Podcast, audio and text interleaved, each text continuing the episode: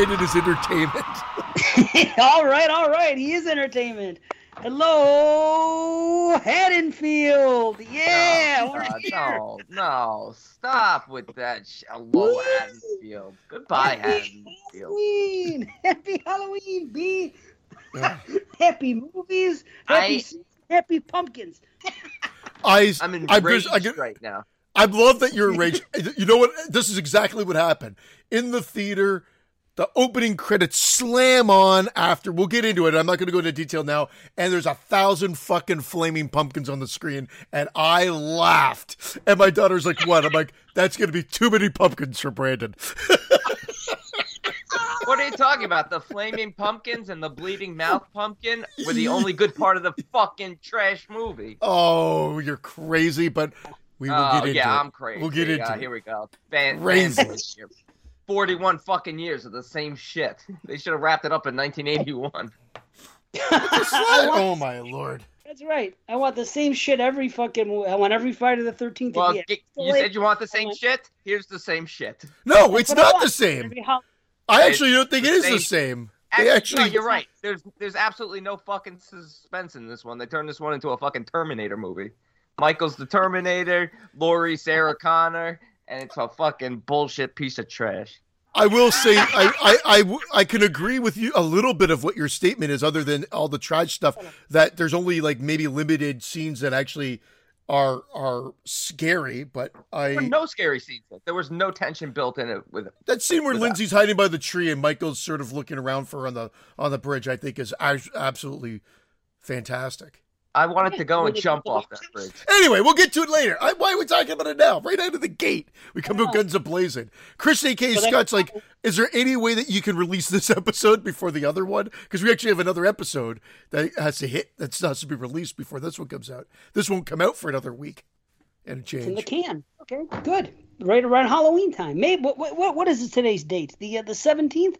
So... No, I'll just be ready to leave to Vegas. I'm leaving to Vegas on the 26th. So maybe I can listen to this on the plane ride to Vegas. Dave, hi, how are you, buddy? I hope you're enjoying this listen. So that's what I plan on doing. You're talking to yourself for the future? When else can I do it? Yeah. I'm just excited because I'm going to be on a plane headed to Vegas to go see Fish. It's a happy time. It's October. It's Halloween. We got a new movie. I didn't have to pay extra for it. Everything in the world is right. Everything is right in the world. I should say, Wait, you paid for Peacock, or do you piggyback? Well, I already paid for. I paid it for you, Mark. What can I do? I could have watched it on Plex, honestly. I talked to Dean. I watched it illegally, and I still want my money back. I went Thursday night with my daughter, and we had a great time. There ended up being like 30, 35 people in the theater once the show actually started off, and there's, as I put in the chat, well, you didn't see this, Dave, there's one guy up at the top in a Myers mask. Really? Yeah. Oh, that's all. Was he a patron or was he a fucking hired? Yeah, he was a patron. He's a virgin. Like, I walked into a whole theater version of like Canadian patrons. No, he's a. Oh, you mean is he a patron? I thought. Yeah, I meant a customer. Sorry, yeah. You meant a patron of the podcast. I'm like jumping down your throat. And then as I'm saying it, I'm like, oh yeah, wait, he's right. Yeah, he was a patron. Yeah, I actually thought it was fucking what's his name? Jim from Toronto. It was him. Yeah, Jim from Toronto. Could have been Jim K. Heather said it was her, and she was getting closer and closer. But I turned my phone off, as a good theatrical theater patron should do, and just watch the movie. And we got the Scream teaser, which I watched. We got another teaser that's called The Black Phone. Horrible title, but it's the team behind Sinister, and it looked pretty damn good. Oh, Derrickson? I hate the title, though, The Black Phone. What are you shaking your head about there? Because I saw the trailer for The Black Phone. It looks like a big steaming pile of dog shit. I know it's from Stephen King's Son, but it looks like a big steaming pile of crap. There's a ghost teaching a kid karate. Enough said. There's a ghost teaching a kid karate. It's going to be bitter Brandon for the whole show. Bitter Brandon. I love it. Yeah, that's why we jumped on. You know what? You're getting my honest thoughts at this point. I've watched 10 fucking billion movies over the last few years, and you know what? You're getting my honest opinion now. I'm not sugarcoating. Oh, this was pretty good. No. Who wants that? Who wants that, B? Nobody wants it, and nobody's getting it. Yeah, I don't like that. Attitude, 5 out of 10. My attitude? 5 out of 10. What's my attitude then? 7.7. Okay, I have a feeling Brandon... Again, Brandon, obviously, based on where he's going with it, is going to rate this lower than Resurrection. And honestly, like, he should be booted off the show. Honestly, for that. And then, honestly... it sounds like, all joking aside, I think he has the same feeling I had when I watched Malignant. Like, but don't get me wrong. Online, this is already very divided. I have people said, I liked it, I hate it, boom, boom, boom, already, boom. Malignant, when I went in, everybody's saying they loved it. I only started seeing a little bit more actual reality hit in after, when I started digging a little deeper, and I'm like, going, oh, great, it's not universally loved, because all I saw was, I guess, our core group. And the core group loved it, other than Brandon. Brandon said it was all right for Malignant. And I was the one that hated it. And you sound like I feel like you're getting that vibe that if we did a whole thing on Malignant, which I think we only did a quick review. Serge just talked about it briefly, but not an official one. But I would have shit on that. And that's where Brandon, I think, is going to be with Halloween Kills. We'll see. Here's my review of Malignant. Horrible wigs, blah. That's it. Good old blah. Ah. Nice. Well, Brandon, like I said, we jumped on the show quick because I said, well, what did I say? Miserable Brandon is entertaining or something? What did I say? What the hell? Agitated? Whatever that. I'm mentally spent. I'm tired. Oh, you wasted all your... You shot 15 loads into 22 shots. You filled up their cup half full or three-quarters full. Oh. What... I would have died if I was on a 6-hour show. That isn't ours. And admittedly, I was looking forward to it. I had only watched 26 films. I probably watched the least amount of everybody on the that were going to be on that show. And so I was prepared. The downfall is our schedule changed at home. It had nothing to do with Halloween Kills because it's all that Thursday night. But the Friday night schedule was brutal. And there's no way. My wife doesn't work till 6:30. So we were going to be fucked. But I heard you guys did start a little bit late. It still wouldn't have helped me. I missed it. But that's it. Wow. I missed it, and it sounds like you guys had a good time, but it was a long time. Well, hold on. Let me give a little background here on this. Love you. Now, we were going on at 5. Now, right before we went on, I was even talking to B in the chat with everybody else, which... And I said, I go, well, you know these guys are going to BS for an hour or something like that. And JP took offense to it. He goes, what do you mean you guys, us guys? He goes, well, I'm on a show. I show up on time. I do what I do. I said, hold on. It's not a knock. I said, you guys collectively, when 22 Shots gets together, we BS on the show. We BS on the show. That's the difference. We hit the record. We go, this is our BS session. If we're going to talk shit about somebody, of course that's going to be off camera, but that doesn't happen that much. You know, so obviously. Now, this is what happened. We go on. We start. Everybody's there at 5. Now, you have to keep this in mind. Now, see, you've done these shows before. You know how long they go. So the reason this happened, nobody has talked to Moods, besides a little bit here and there in a very long time. So I know it's going to be, everybody's reunited. They're coming on. They're excited. We're talking. So I know it was going to be a talk session in the beginning. What's going on? How's everybody? Blah, blah, blah, blah, blah. And I predicted an hour, and it was an hour of pregame. And, these guys are talking about Vinegar Syndrome. It kept coming up all night with the fucking releases. If all the release talk wasn't there, and it seemed like every 1970 movie, there's going to be a release coming out in the next year. It's so odd. Oh, this one's coming out this year from this company. And it was so weird. So these situations kept presenting themselves. I don't think... And I know this, actually. See, you've been on those shows before. You were on 86, 82, whichever ones they were, 72, whatever the hell ones we were on. 77, I think it was. Or 76. No. I was on 2 or 3 of them. I think I was on 3 of them. Okay. Yeah. They didn't go that long. This was an anomaly. But you knew it was going to happen because, like I said, Moods had been out of the fold for a while. So we had to fill him in. What can he say? He's been living in the woods for 3 months. Done. How was it? I lived in the woods for 3 months. I'm back. Oh. Let's talk about 1970s horror. Oh, speaking of Moods, He said he doesn't know what the fuck's wrong with you. He says, he goes, bagged milk. He goes, we don't have bagged. The only people that have fucking bagged milk is in fucking Toronto, he says, Ontario. He goes, they're fucked up over there. He says that basically all these fucked up things about Canada, they're none of that shit's that way on the West Coast. Because so Ontario's the center of the, because Ontario is the center of the universe, Canadian-wise. He knows that, too. They just don't like it. A carton of fucking milk. Yeah. No, he's always stayed by that. He goes, I don't know that bag milk shit. Were you about to say that he calls it a grill, too? And not a barbecue? You weren't about to say that. I was gonna ask him towards the end of the show, but the second half of the show I was kind of tight-lipped because I was trying to keep it short. So I didn't want to sidetrack. Braden did enough sidetracking of his own, talking about this release and that release and fucking... Oh, if we were talking about Friday the 13th or Halloween Kills coming from Vinegar Syndrome, he would have been all well. But the fact that we were talking about a decent fucking movie potentially getting a release... That's true. These guys are talking about. They're it's true, but these guys are dissecting Valerie and her pussy of wonders for fucking. I did not dissect it. That was Dave and Moods, and that definitely went on for way too long because I was a little bored by it. It is good, but I didn't even watch it because this is my take on that. It was like a 7.7 on the B. Or something high. If I see a movie with a rating that high and I've never heard of it, and it's not revered, there's no way it could be a horror movie. There's just no way. So no, that's been revered for a long time. I've been in this community for 40 years. I've never heard anybody talk about this movie. I've heard about it for probably Dave, I'm with you, man. Years. I've never heard of it until we talked about this show and it was on the list.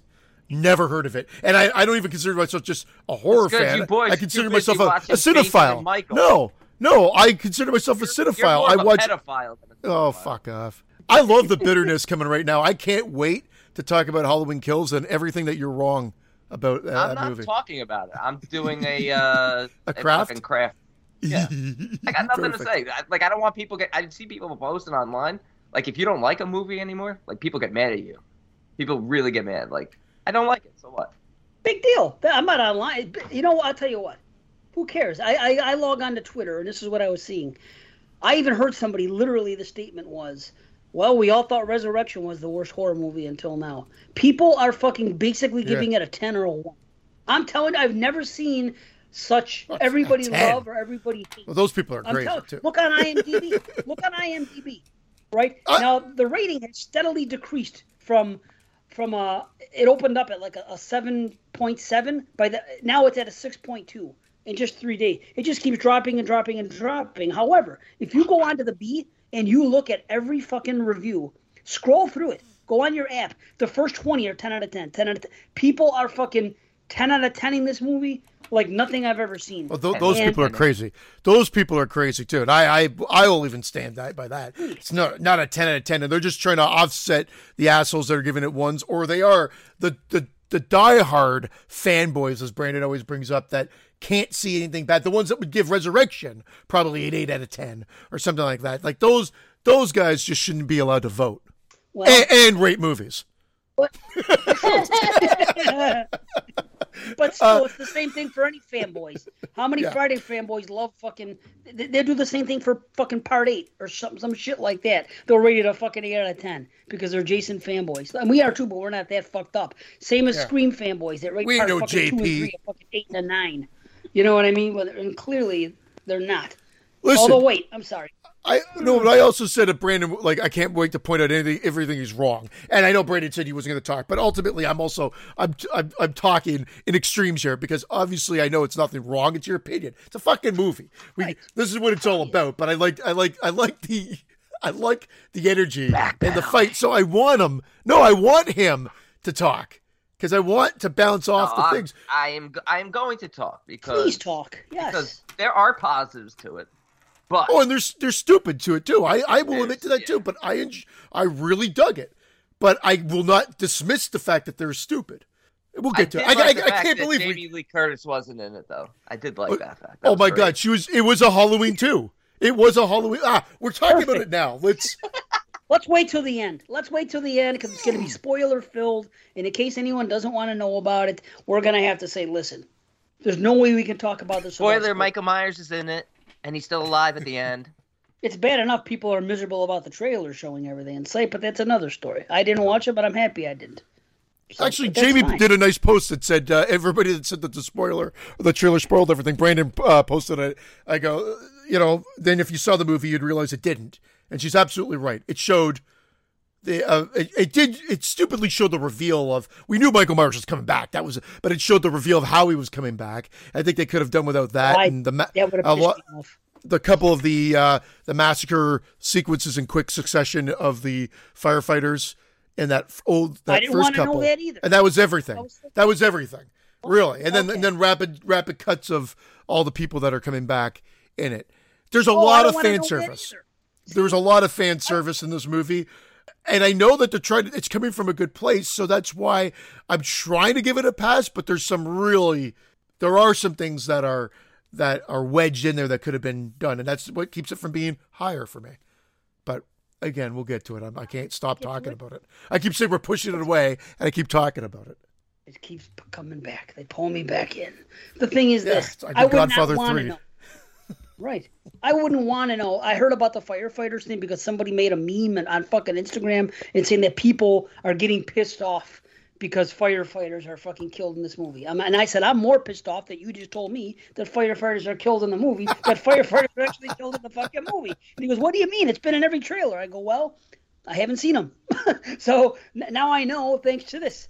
And anyway, that's a whole other story. You can't go on any social media if you don't want to know anything. You got to disappear for that period of time. You got to go live in the woods for 3 months. Yeah. That's gotta be like Moods' pet. We'll own up to that. Moods was killing firefighters in the woods. That would have spoiled it for you. Mosquito coasts himself for 3 months of the year. I'm sorry. I didn't even watch the movies. Eureka Wonders, but he's knocking out Peter Weir references over here. Nice. Let me speak to Brett Weir. I know Brett Weir. Yeah, get Brett Weir, I said. Oh, God. Every show was a Jerky Boy reference. Jerky Boys, Friday the 13th and Halloween. This has become really the low-hanging fruit podcast. That's what we should change our name to. And dice. I wish we got more dice. And the Wizard of Oz. That seems to come up every week. What else? It did come up on the 22 Shots also when I asked if everyone prefers Wizard of Gore or Wizard of Oz. That's going to be our next question. Who's the better Wizard of Gore of Oz? I hope of Oz won, even with that crew. It did. Oh, are you kidding me? They hate that movie. But I think me and Dave are the only ones who like it. And I didn't even say I liked it because they were just ripping on Dave for liking it. They ripped on you for writing Wizard of Oz? No, Wizard of Gore. Oh, I gotta rip on you. Wizard of Gore is horrible. That is the epitome of let's just set up the camera, film that wall over there, and get like some cow innards and just move it around on people's bodies. That's what David Gordon Green should have done. The gore was great there. I'm a gore hound. There was gore in that movie, and there was gore in this movie. I don't care. You're a bloodhound. Maybe I'm a bloodhound. Maybe I am. So what was universally the number one film for? Or are you allowed to say? Wild guess. It's one of two. I'll say Bird with the Crystal Plumage. Yeah, all these basic bitches up out here. Hey, the best is the best. Wasn't and my favorite. I thought Hatchet for the Honeymoon was better. The Honeymooners was a better. You say? Yeah, the Honeymooners. I thought the Honeymooners. Ralphie! I don't even know if that's the right show. Not everyone had Hatchet for the Honeymoon. What? No. On their top 10? Yeah. I think it only made 3 lists. Wow. I'm really glad I wasn't on the show then. It was my number 5. I predicted it, though. I nailed everybody except Dave, but here's the funny thing. You didn't get me. I wrote it down. You're right, except B. B is always the fucking wild card. You know that. But it's true. I got everybody except B. I got Dave, but I wrote the wrong thing down. And you guys know that for a fact because I said it before live on the show. I go, oh, man, I actually wrote down the same thing for Dave that I did for B. But I wanted to do the other way around for Dave. I was just rushing, and I put it in, and I was like, fuck. But I guessed everybody's one almost and half of the twos, half of their second. So I was on point with what everybody likes. I'm always the enigma. There's a lot of movies that I'm like, I watched it, enjoyed it, but I'm like, is that really horror? And they're on my, they ended up having to be on my list other than the Hammer film. I love the Hammer movies. I could watch those over and over. You and like, JP sandwiched your Dracula movies all together. Oh, because they're great. They were great. I just kind of figured out which one I enjoyed the most out of the batch. But that horror Frankenstein would have been better if Frankenstein was in it more and didn't look like a big baby man. A baby. A baby man and a girly man. I enjoyed burning your list after I read it. Yeah. That was my favorite part of the show. Actually, I used it as toilet paper, then I burned it. You used it as a... Even though it was on the computer. There were no better films than what was on my list. Like, I don't care what the ranking was, but there was no better... Yeah. No, it goes, wasn't bad. That goes without saying. No, I know your it was top 15. Your top 15 had 8 of my 10. Had 8 of my 10 top tens, but you missed out on a few films that you didn't watch. But which were some of the standouts that I didn't watch? I mean, Witchhammer was my number 2, but I was the only one who had it on my list. I liked it though. I liked it a lot.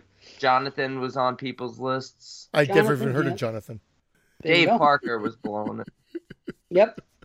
Moods didn't even hear of Jonathan. He watched it just because fucking Dave watched it. And Dave was blowing Jonathan?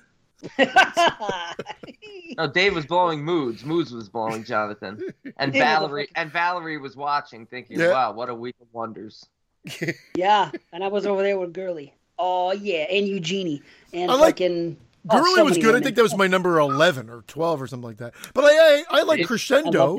But Crescendo was not, like, that was one of those ones I was like, is this a fucking horror movie? Because it, like, took forever to get where it's going. But, man, I like the location. I like the story. So, dude, but I made the comparison on the show. I made the comparison on the show. I said 1970, strangely enough, is a lot like 2020 and 2021 horror movies, where a lot of them aren't turning into horror until the last act, and we're questioning, is this horror or not? That went away. You know, and it's adult-oriented, a lot of it. That went away in the late 70s and the 80s. Everything that was horror was clearly horror for a while. And now we're back into that. It's like it's come full circle. It's that stage again, which is fine. I just thought it was a strange comparison. I was like, man, I feel like I'm watching 2020 movies. I was like, is this horror? Do I think this is horror or not? You know what I mean? And it's odd. It's but not, it was a good this year. Is horror. It's now, is this horror? Yeah. Right, see? Well, that's why. Don't question it. Yeah, we should have 2 shirts out there. Is this horror? Brandon can wear that one. I have an arrow sticking pointed right up this fucking bug. Well, as long as we're on the subject of other podcasts that aren't ours, did you guys do that summer series thing or not? I did. See, did you? I didn't. I forgot. I had it listed and I totally forgot to do it. I apologize, guys. My fault. One of these times. Because I even asked the question, but then I put everything out and I forgot to actually reorganize it. Because I was like, oh, it's very easy to pick my favorite out of each 3 for each year. But we were actually supposed to organize all 30 in the ranking, correct? From favorite to the least favorite. Yeah. We'll save it for a BS show. That's just fine. The next one is the next show a BS show? I don't even know if it is or not. The fact that we didn't do it is BS. And let me close my file now. Oh, hey, look at him. What are you going to do? What are you going to do? I don't know. Oh, we'll do it next time. What the hell? Let me think about it. Hightail it out of here. We hightailed it back to Mexico. Yeah, hightail it out. So, well, that's cool then. Well, we're straight then. So, B, you're mad at C because he didn't make the 22-shot show. And it's the only reason I wanted to do it. No offense, Dave. I was excited because of him. Yeah. I had fun. Look, my body, the only time I ever physically felt sick after podcasting was the first show we ever did. And that's because I've never sat on a computer for, I don't know what our first show was, let's say 5 hours we were on. I've never sat in front of a computer for 5 hours, like kind of hunched over in front of a mic. So when I got off that first time, I had a headache. My back was hurting. I went to bed and I was just like, I feel like I've been beaten. I got that feeling Friday night when I went to bed, or Saturday morning when I got to bed. Imagine how these other guys feel. Imagine they do it 6 days a week. Well, they must. It's like building muscles. They must be like fucking the Arnold Schwarzeneggers of podcasting. Because I went to bed like 1:00 in the morning, and I'm laying there. I'm like, I feel like I have AIDS, full blown feline AIDS. Like I felt like I was dying. Wow, man. That sucks.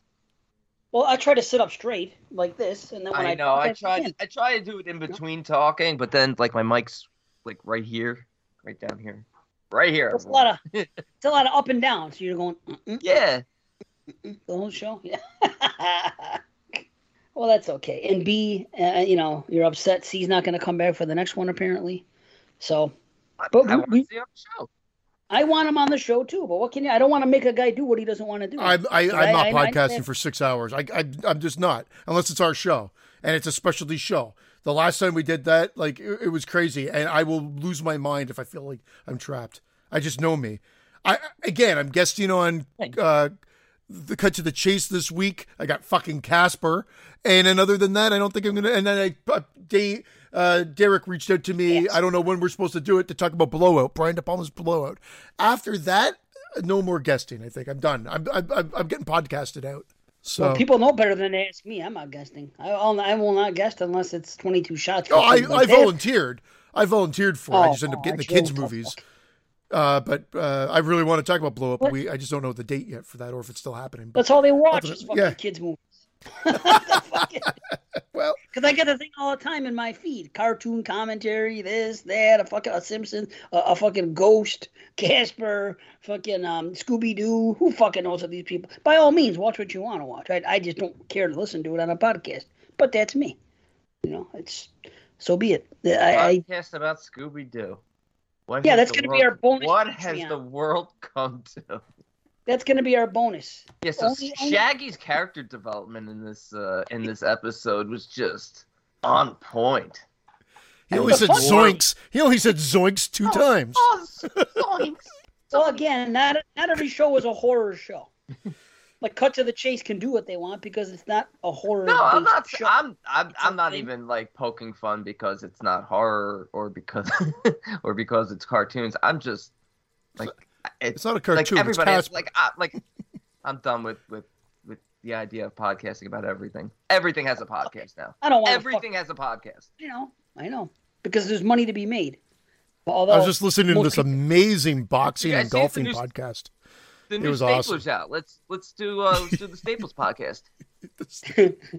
Well, I mean, there is a podcast for everything. He's right, but the thing is. You know, I don't want to listen to them. It's like anything. For every toilet seat, there's an ass. That's all there is to it. If you want to listen to a podcast about staplers, there just might be one. If that's your thing, by all means, listen to the fucking tool. Every toilet seat, there's an ass. Yeah, that's true. Dave's you know what I mean? There's another shirt. Yeah. 8 out of 5. Brought to you by Screaming Toilet. You could put anything out there. Somebody wants to listen to it, and that's fine. It's nice that you have an audience, and if you're just doing it for fun, that's good. When it becomes fucking 5-6 days a week, now it's your life. Now it's not even. I guess it might be considered fun, but I mean, it's almost like being a heroin junkie. You do it every day. You might think you're having fun. You're just fucked up. It's the same thing if you podcast every day of the week. I think it's fun, but you just need it to survive. Yeah, I think in order to podcast every day, I would have to have a pretty serious heroin addiction. That would be the only way. Yeah. Because what else could you do?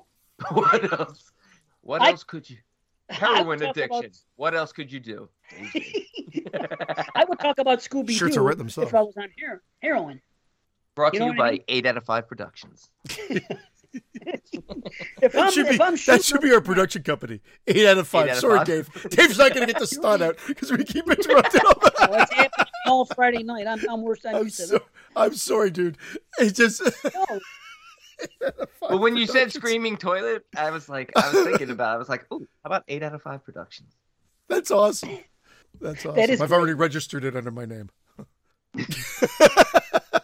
Sorry, Dave, you're saying and go ahead. I apologize on Brandon's behalf. No, I forgot. It's quite all right.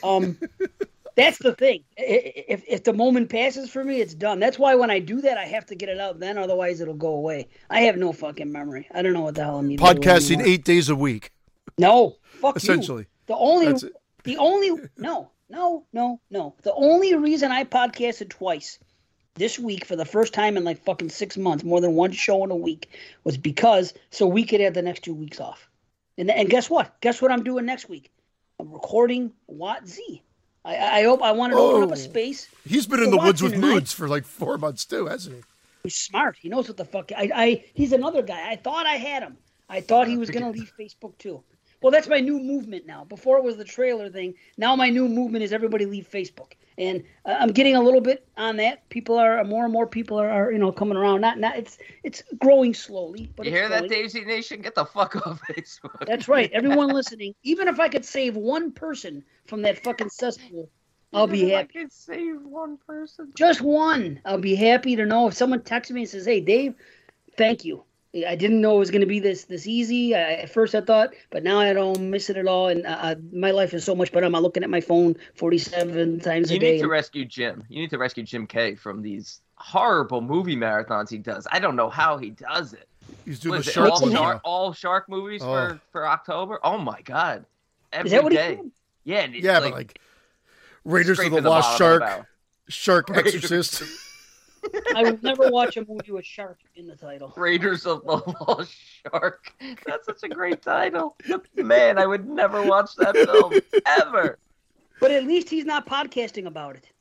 No, imagine if he was a podcaster every day. Even if you two had starring roles in Raiders of the Lost Shark, I still wouldn't watch it.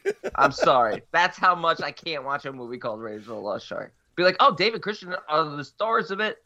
It's making them wildly popular and successful. Good for them in the dumpster.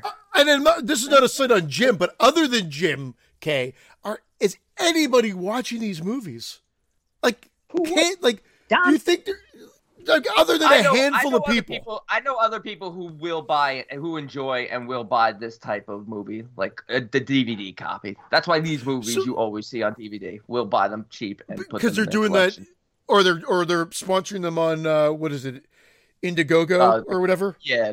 In which case, then maybe we should promote ourselves on Indiegogo because there's no way, at the end of the day, I'm not going to say there's no effort put into that because that's not fair because someone's putting some sort of effort into it, but the caliber is so low. I can't believe they get people that sponsor them. Belinda Carlisle just opened one on Indiegogo's. Brilliant. Yep. Buddy. That's what I wanted. No, because I thought the same thing. But when he started talking about Indiegogo, I was going to say, We Got the Beat should be their theme song on the fucking website. I was thinking that song in my head, too, when he said it. See? That's weird. Water. We can't do Indiegogo, because then we'd be double dipping. Patreon money going towards the movie and Indiegogo, because that's what people were complaining about, people that were against their move. And they were like, why didn't we just do an Indiegogo? I'm like, true. Yeah, those people didn't join. Those people didn't join. So, let's do it. How you gonna spread for you guys that didn't join, there you go. At the end of the day, I've already told Brandon this. Heather knows it too. You guys can deal with that part. I've done enough setup. That's the stuff I hate doing. I'll make the promo video for it. I'll do everything else, but I'm tired of setting everything up. I don't like doing that stuff. Ask me. I like setting things up for a movie. Are you kidding me? Set it up. Same thing with the script. I could write a script, or you could send things over to me. I could collaborate. Believe me, I'm all about that shit. Well, that's what it, man. I stupidly said the only reason is I said I was going to try to write this first draft out, get it to you guys. It's slowly coming along. There's been more to it. I'm happy. I felt like I got stuck kind of at one part, and I got over that hump, and I feel like it's coming along. Hump. Yeah.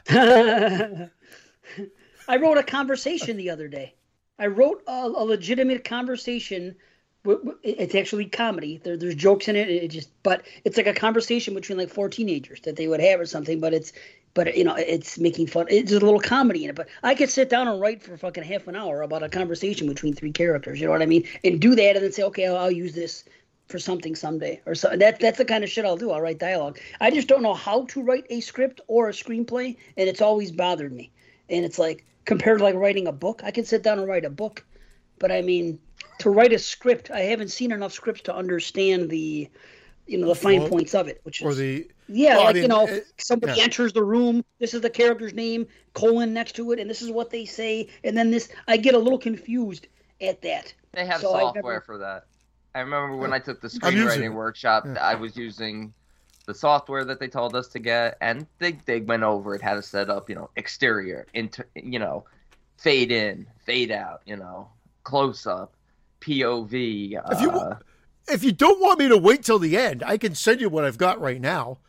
I've got the first 26 pages, I think, done now of the script, and like you guys can throw in your points and whatnot, because I was thinking I'd get the whole thing out, but I also thought I'd get the whole thing out a lot sooner than this. I thought it'd be done over the summer and we could fine tune it, you know, throughout the winter and have it ready to go for next year. You know, assuming that as we're getting out of this COVID thing, it seems like it's a lot more positive shit happening, borders reopening and other things. So hopefully by next spring, things should be better. We'll see. Yeah. If we can get over the fucking border without spending fucking $5,000. That's the thing. Yeah. But I feel like it's getting there. Yeah. Oh no, I hear you. I hear you. But and there's no way I could steal that. There's no way I could fucking steal that. Like it's not as easy as stealing fucking Halloween Kills fucking movie. I got Peacock. Store. Oh, come on right over, sir. I subscribe to Peacock. Oh, right head right to Toronto. I heard it's easier to come over the border if you have COVID. I heard that if you have COVID, you don't have to take the test or something. You already have COVID, so you can come in. I don't know. Maybe I'm getting misinformed. Something about. So COVID, please come into our country. Yeah. Hopefully, that's Canadians going to the U.S. Is it the same as when you take a cigarette and you throw it under some gasoline and it doesn't burn? Yeah, from the fire chief, from the fire police, the guy that got killed on Halloween Kills. Yeah, that's where I heard it from. No, fucking. If you have COVID, that means you don't have to pay for a COVID test because you already have it. So it's cheaper to have COVID to get over the border, apparently. Uh-oh. I think Dave's trying to hint that he'd rather have COVID than pay for all these tests. Not have it, but I'm saying people are talking about. I don't know if this is true. I've heard it mentioned in passing. I don't know if it was the radio or a conversation with some fucking people at work.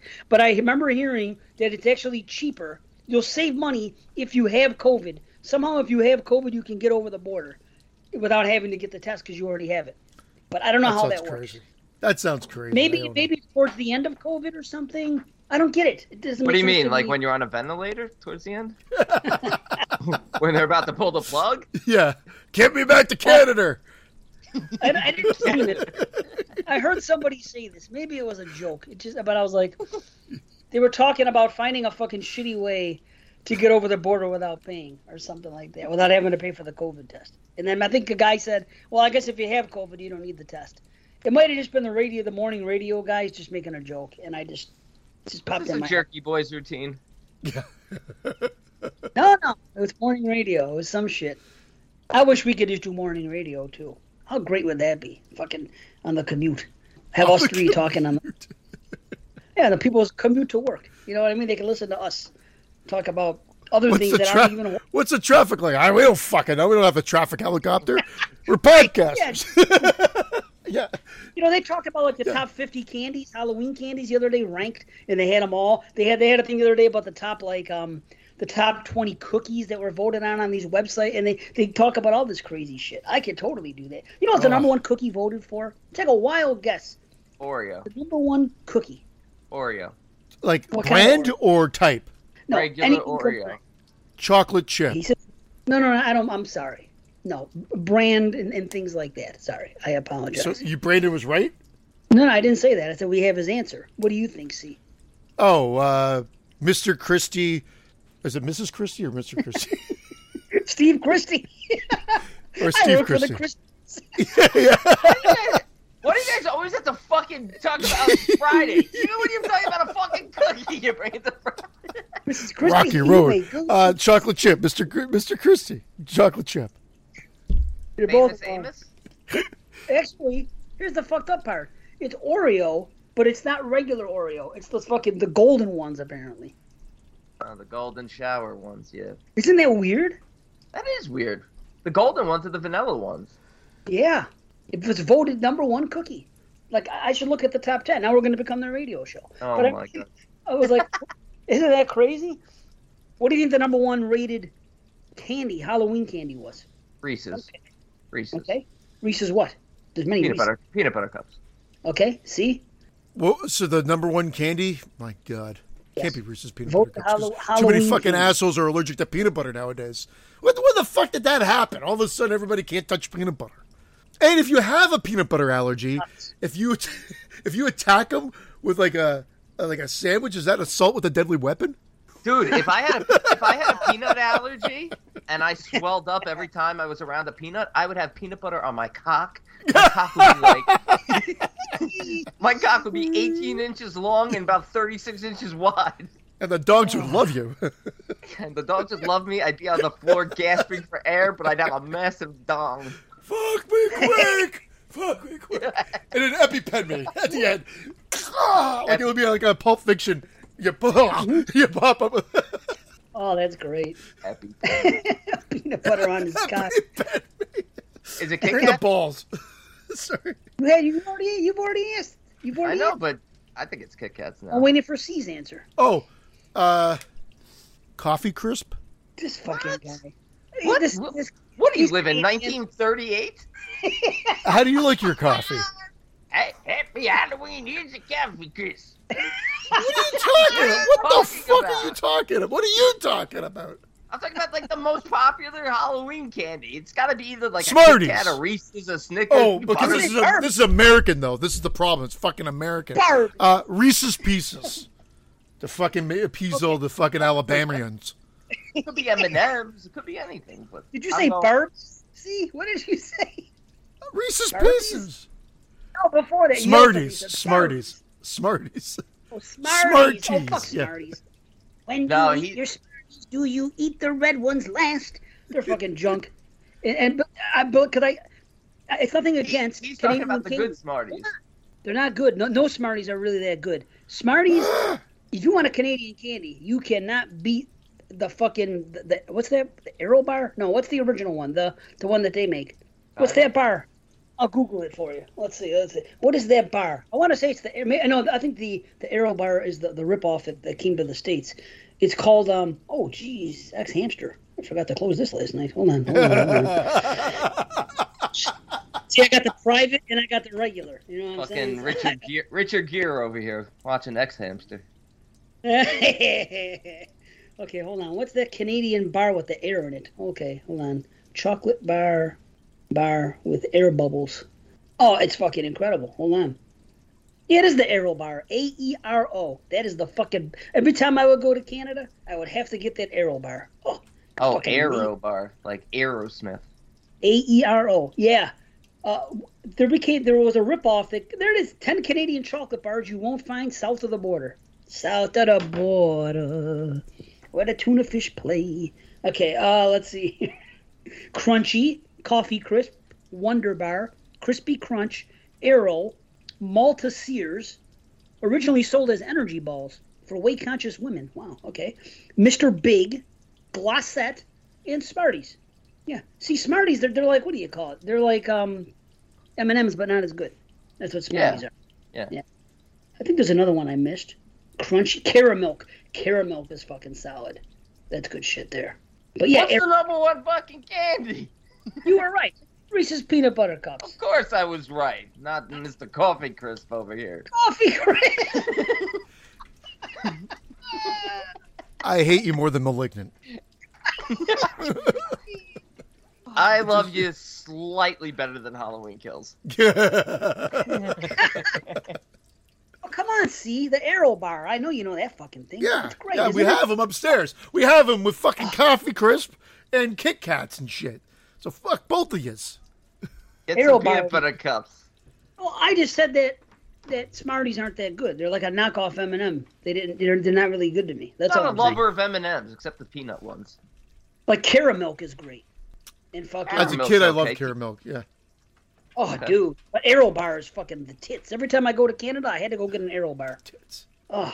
They should have a chocolate bar called the Tits. Yeah. Yeah. T-H-E-T-I-T-S, like one word. So you can get away with it. The Tits. Yeah. The tits. Can I have a Fetits? People call it Fetits, you know?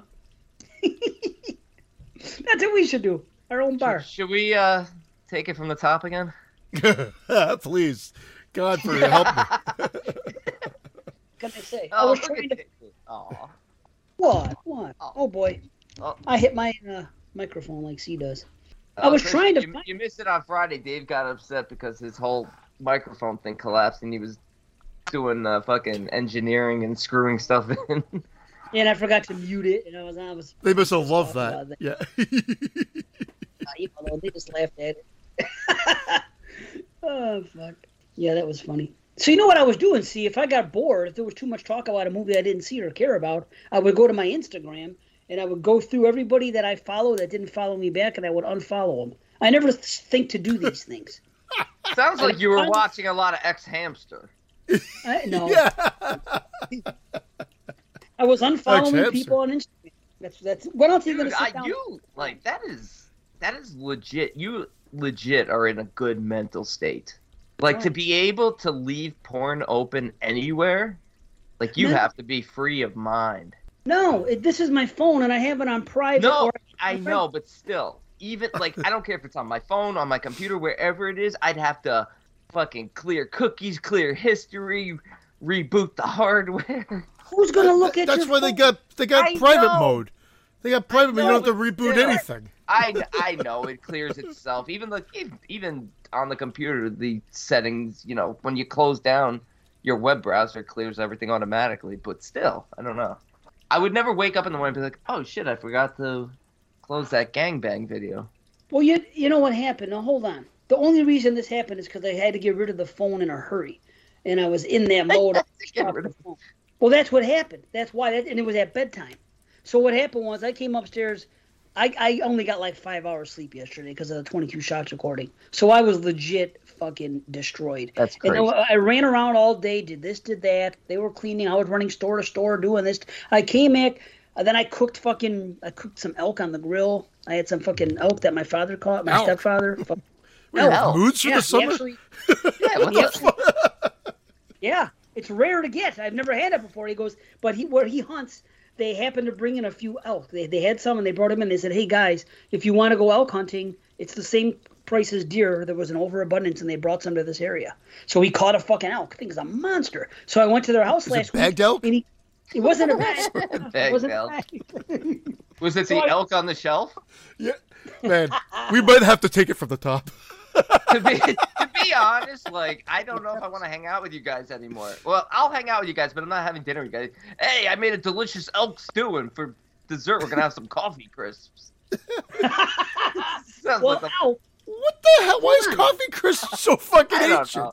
It's not ancient. It's just not it's not popular in America, that's all. It does seem like it's an old man candy. It sounds like an old man. Yes, I get the name. Oh, some coffee. Sounds like the stuff that's in like the little glass bowl, little glass like ashtray that on old people's tables.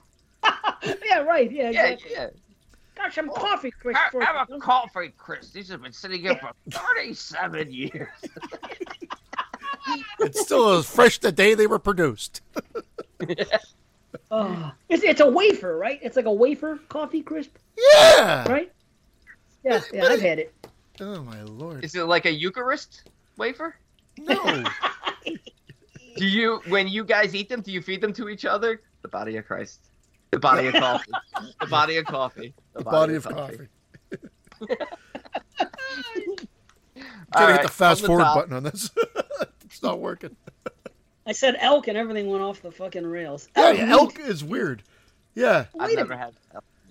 It's hard to get on the East Coast. It's usually people go to Colorado to hunt it. But anyway, elk meat, the only meat that's better as far as red meat is bison. It goes bison, elk, deer, you know, cows like further down. What everybody eats cow. Bison. I like bison. I had a bison burger before, and those are good. That's what I'm saying. Why are you saying it all weird? It's bison. You guys are like bison. I said bison. Yeah, I said bison too. Stop saying bison. I'm not bison. Bison. I don't like the way you guys say it. I bet the bison when I watch a Western movie. Bicentennial? Is that the way you want me to pronounce it? Bison? Yeah. P-meal. Rebecca lives. Yeah. Mamma mia. So where did you see that P-meal, by the way? Was that in the States? You fuck? Yeah, it was at a meat store. It was at... Yeah. Yeah, it was like a couple blocks from my house at Black Angus Meats. A couple of blocks. Oh. He's never heard it before in his life. Walks a couple of blocks and had pea meal bacon on the fucking window. I win. You don't win. He lives in Canada. He's not in New York. He's in fucking Canada. He's... Mm-mm. There ain't no coffee crisp in my fucking area. Yeah, go ask the P-Meal people. You have any coffee crisp? Yeah, they probably do. And then he buys on. Oh wait, what were you guys saying? Say it again. Say it again. How were you saying it? No, you said it that way. No, I say bison. I say bison. Bison? Bison. I want a bison burger. That's how you say bison. It. It's the president, Joe Bison. Joe Bison.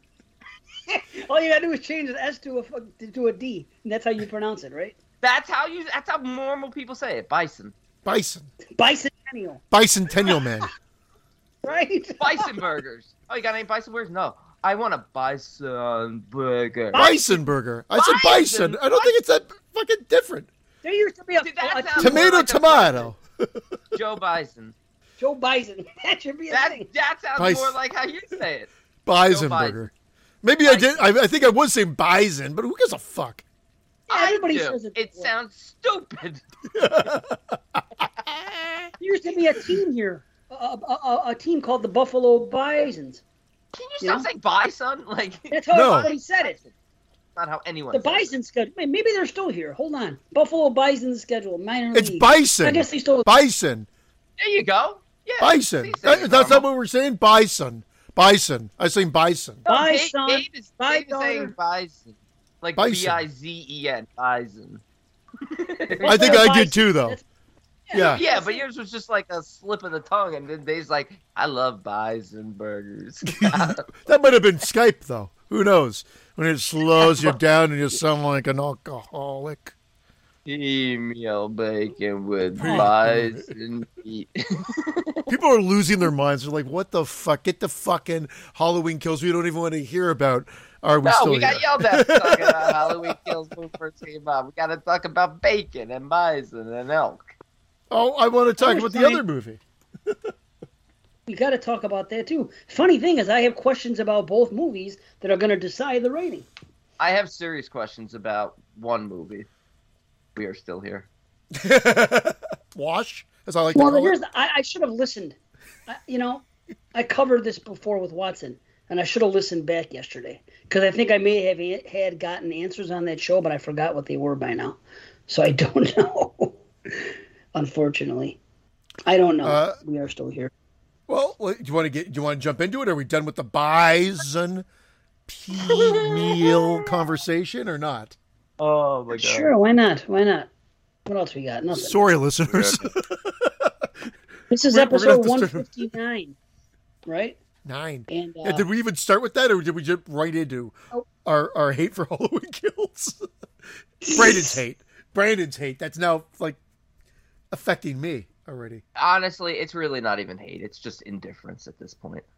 I don't have time to hate anymore. I hate so many things that Halloween Kills is really, really not even scraping near the top. A movie can't anger me. People's actions can anger me. You know? Yeah, I think that's what gets me more than anything when I'm like, man, I was really disappointed. And I go online like, Michael does it again, and I'm just like.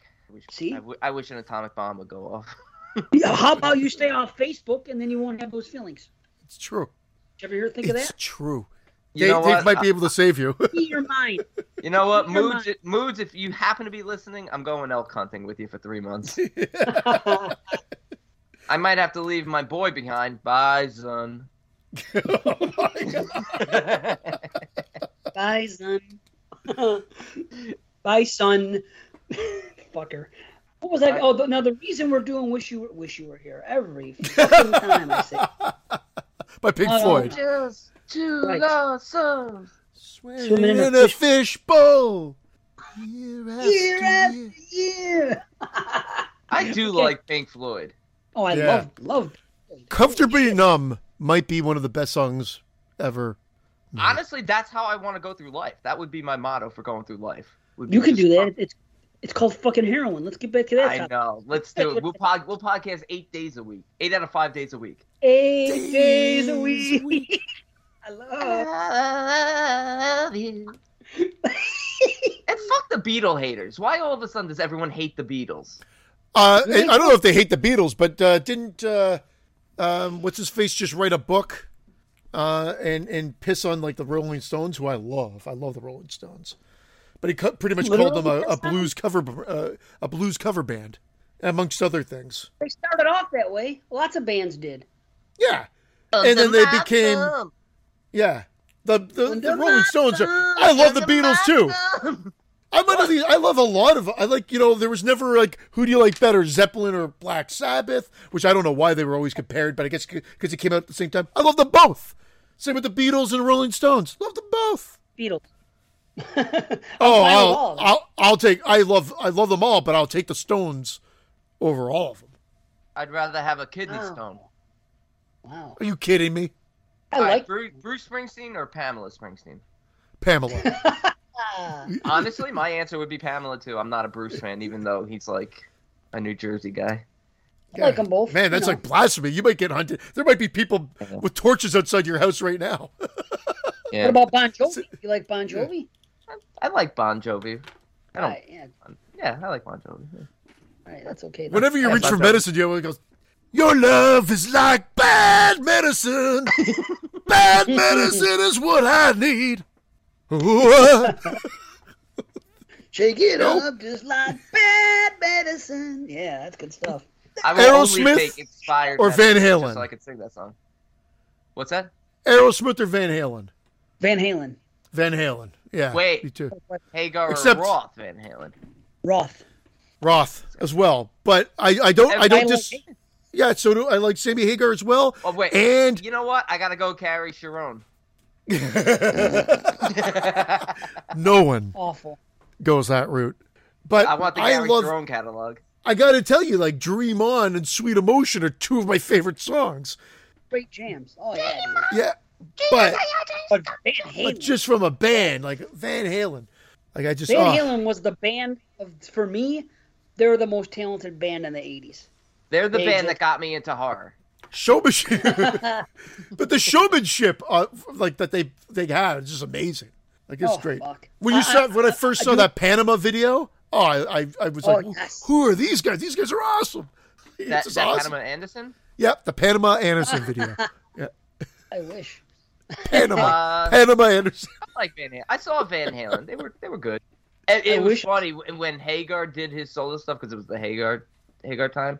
Everyone got up to like go use the bathroom, because each of them did like solos, and then Hagar started singing some of his own stuff, and everyone's like, "All right, now's a good time to go drop a deuce."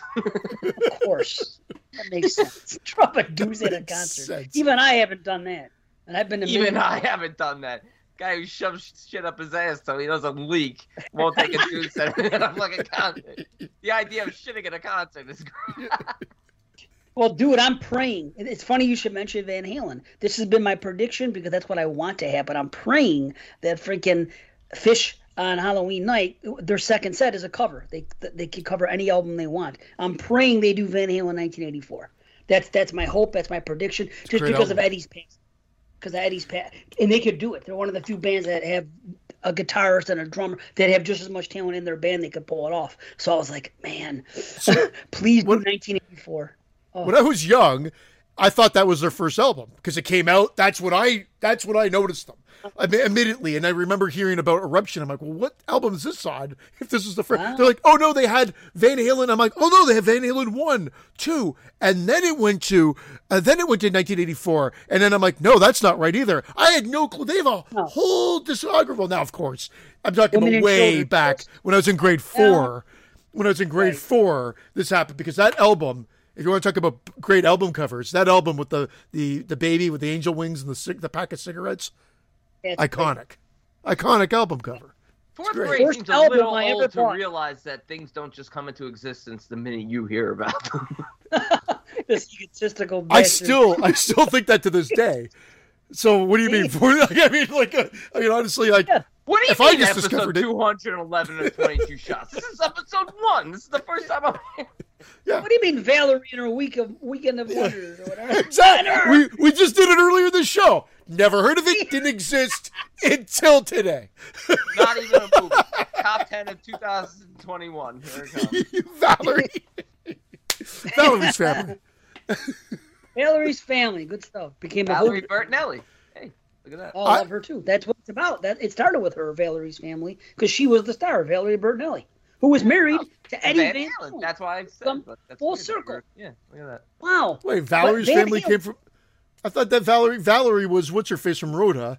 She had her own show, and then she had a disagreement with the producers and left, and they killed her off. And they called it the Valerie's Family, and then she sued because they're still using her name. So then they called it the Hogan's Family. That's the one I'm thinking of. So am I, but I thought it was Valerie Bertinelli, and that's why they called it Valerie's Family, and she was the star. No, it was Valerie Harper from Rhoda. Harper? I think that's her name. Okay, I don't know. It was really young. Is that her last name? I can't remember. Rhoda Valerie, whoever she is. Okay. I'm going to look up the Hogan Rhoda Family. Because I can't find it. I can't find Valerie's Family. So my new strange addiction is binge watching The Golden Girls. It's on Disney Plus. I can't stop watching. Oh, I love it. Fucking classic comedy. B. Arthur's delivery kills me every time. It's just her deadpan. I love it. I love. It's the same joke over and over, kind of like this show. It's her delivery though. I love it. Love it. Love it. Love Incredible. It. Look it, I can't find Valerie's Family or the Hogan Family on IMDb. When I type in the Hogan Family, look what comes up. Hulk Hogan? Yeah, brother. Yeah, brother. Hulk Hogan and Family. The American. Why can't I find Valerie's Family or the Hogan Family on IMDb? Has it been canceled somehow? Can we not even know about this anymore? It's weird, isn't it? Hogan, yeah, that is weird. Wait, Hogan Damley. See? That's why. Hold on. Damley. That damn Hogan, Valerie. If you, it just pops up under Valerie, and I guess it shows because it shows 1986 to 91, even though it changed names twice. Oh, so we can't even find who the stars are. Well, I know what we can. Valerie Harper. Valerie Harper. It was Valerie Harper as Valerie Hogan. Why did I think it was Valerie Bertinelli? That's fucking weird. Because we were talking about Van Halen. Valerie. That's why. I know, but all these years, if someone said, who was the star of Valerie's Family, I would have said Valerie Bertinelli. Because in my memory, that's what it was for some strange reason. And that's where Jason Bateman, that was Jason Bateman's start. It was his show. I remember Mrs. Poole, the neighbor Mrs. Poole. P-O-O-L, and that's with an E or something that she would say? Yeah. P-O-O-L with an E. And so she had she was the same woman from, what do you call it, too? You're fucked. Remember that scene in fucking Planes, Trains, and Automobiles? Yeah, wasn't she in a horror film too? I think she was in Natural Born Killers. She's a huge. Yeah, she plays the mom. Yeah. Yes, exactly. You're right. She was in Friday the 13th. You never did nothing. She was the banana girl. Banana laser girl. She was the banana. She's a top banana. It's fucking time. It is time. Okay, but let me. I could have told you to shuffle off 2 hours ago. I could have told you this 150 episodes ago. It's time. But let me say this. The very first album I ever bought was Van Halen 1984 record album LP long play. Do you guys remember the first? Well, B, you were probably too young. No, I remember. I remember the band. I'm just looking up. That you bought with your own money? Because it blurs with me, man. Because I think honestly. I think mine might be Sesame Street Fever. And I'm like, C is for cookie was good enough for me. Ah, C is for... It has Grover at the front looking like he's at Saturday Night Live. I'll put the cover on here if I remember. I had a lot of kids. I had that. I had mini pops. But like, I mean, from like... Because my parents had Simon and Garfunkel, the Beatles, Jim Croce. I was a huge Jim Croce fan. I'm not a country music fan, but he's like a folk singer. I differentiated it because again, it's a guitar and a voice. And I love Jim Croce. Yeah, Croce, Jim. Are you gonna get mad because he pronounced it Croce and not Croce? It is Croce, but it's fine. This guy's fucking crocheting a massive doily for the couch. Jim likes to crochet. Yeah. That's what she was at. I knew it was a horror movie. I gotta go back. I had more time in a bottle to give you fucking diction lessons. Diction? Like, she was in fucking Carrie. How could I forget it? Mrs. Poole was in Carrie. That was a horror movie she was in that I was thinking about. She was the teenager. You can't miss her. Yeah. I think we talked about when we did Carrie. We said that's Mrs. Poole. Anyway, I knew it was killing me. Oh, here it was. Welcome to Wherever You Are by INXS. Jim Croce. Okay, Jim Croce, yes. Welcome to Wherever You Are. I remember it had these... Right on. That's great. No, but B or C, I don't mean a kid's record. I mean a rock and roll record, a music that you chose to say, hey, whatever, I'm listening to the radio and I like this band enough to buy their album. That's what I don't mean kids shit. But there was a couple of times, like I had a couple of things because I had like Pac-Man Fever. I also had the Thompson Twins. Oh. And, so Thompson Twins was one of them. Hold Me Now. Yeah. Oh, that was your album? Doctor. I had that whole album, but then I also got 1984. It was one of the first, and close after that. Well, not close after that. 1985. Yeah, 19. Falco. I'm trying to think of. Rock Me Amadeus. Sorry. ACD Back in Black. Back in Black was the other one. Oh yeah, 1980. Nice, awesome. Yeah, Thompson Twins. I was right. 1984. Into the Gap. Isn't it weird how my memory goes to fucking? They were huge albums at the time, and then they kind of came up with Liars or something like that, and then they kind of just dissipated. They just yep. And I remember the first cassette tape I bought. It was called Street Rap. It was a fucking a mix of different rap songs. Was it the tape that he played in Sleepaway Camp 3? Yeah, right. That was one. Hold me now. Oh. Take my heart. Oh, it's Warm My Heart. Oh. Sorry, Warm. Mr. Thompson Twin over here. Someone get the words right. It's the first fucking album you bought, Jim Croce. Jim Croce. What have I said? Did I say Croce? Oh, no, you said Croce. Yeah, twice. I don't think I said Jim Croce.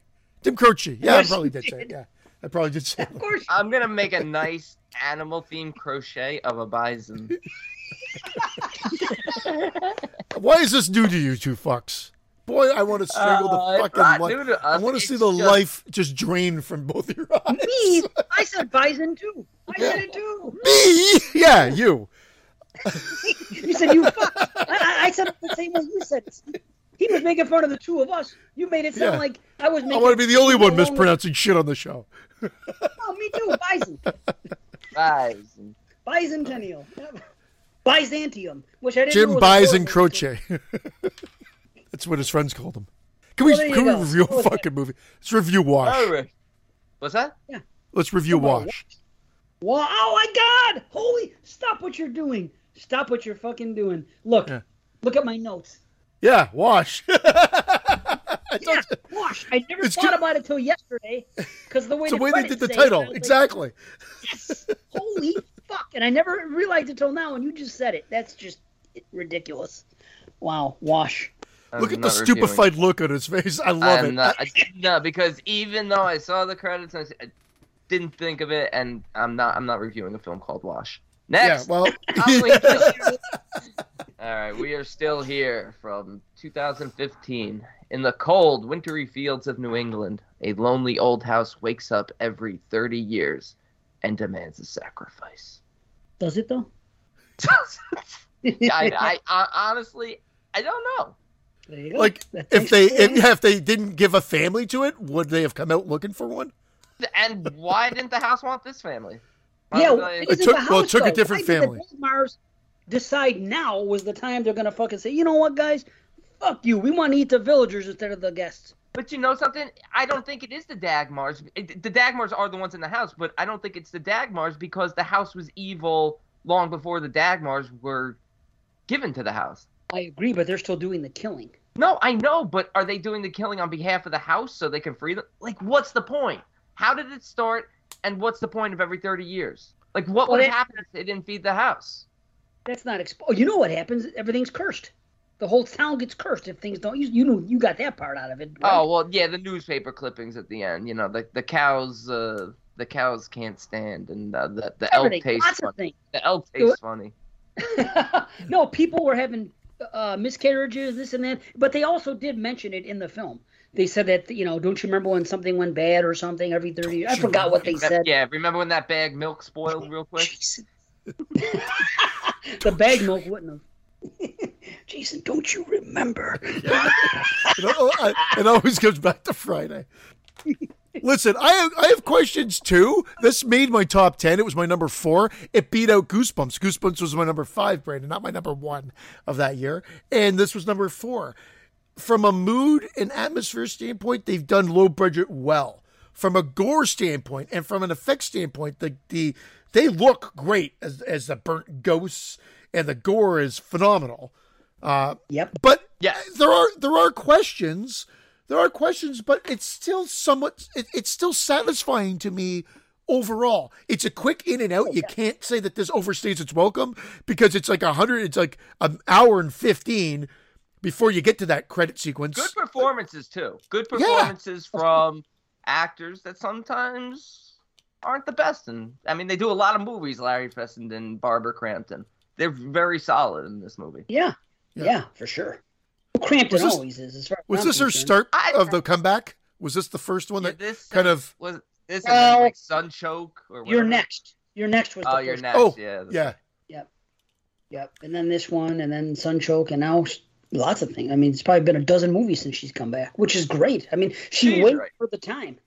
She's right though about the atmosphere. I thought that from the opening shots, you know, even just the sound design with the wind and the wintry shots and just everything like that, and it really sets the mood. You get a really good performance from Barbara Crampton. You get the sense that tragedy has struck this family long before you learn. You can feel the grief.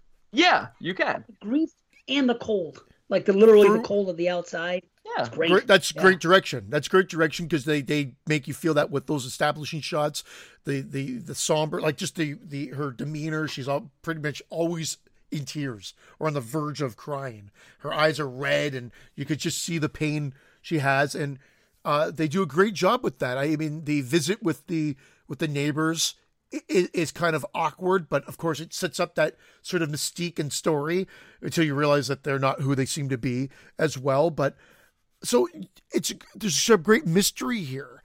And when the reveal of like when the electrician comes in and he gets attacked, it's another really cool scene. So it clicks along quite well, but I'm not sure I forget everything, because they do keep saying that there's no evil here, or it's not your son, it's evil. It's not your son, it's evil. So then what is the end reveal? Is it because and the son is warning them.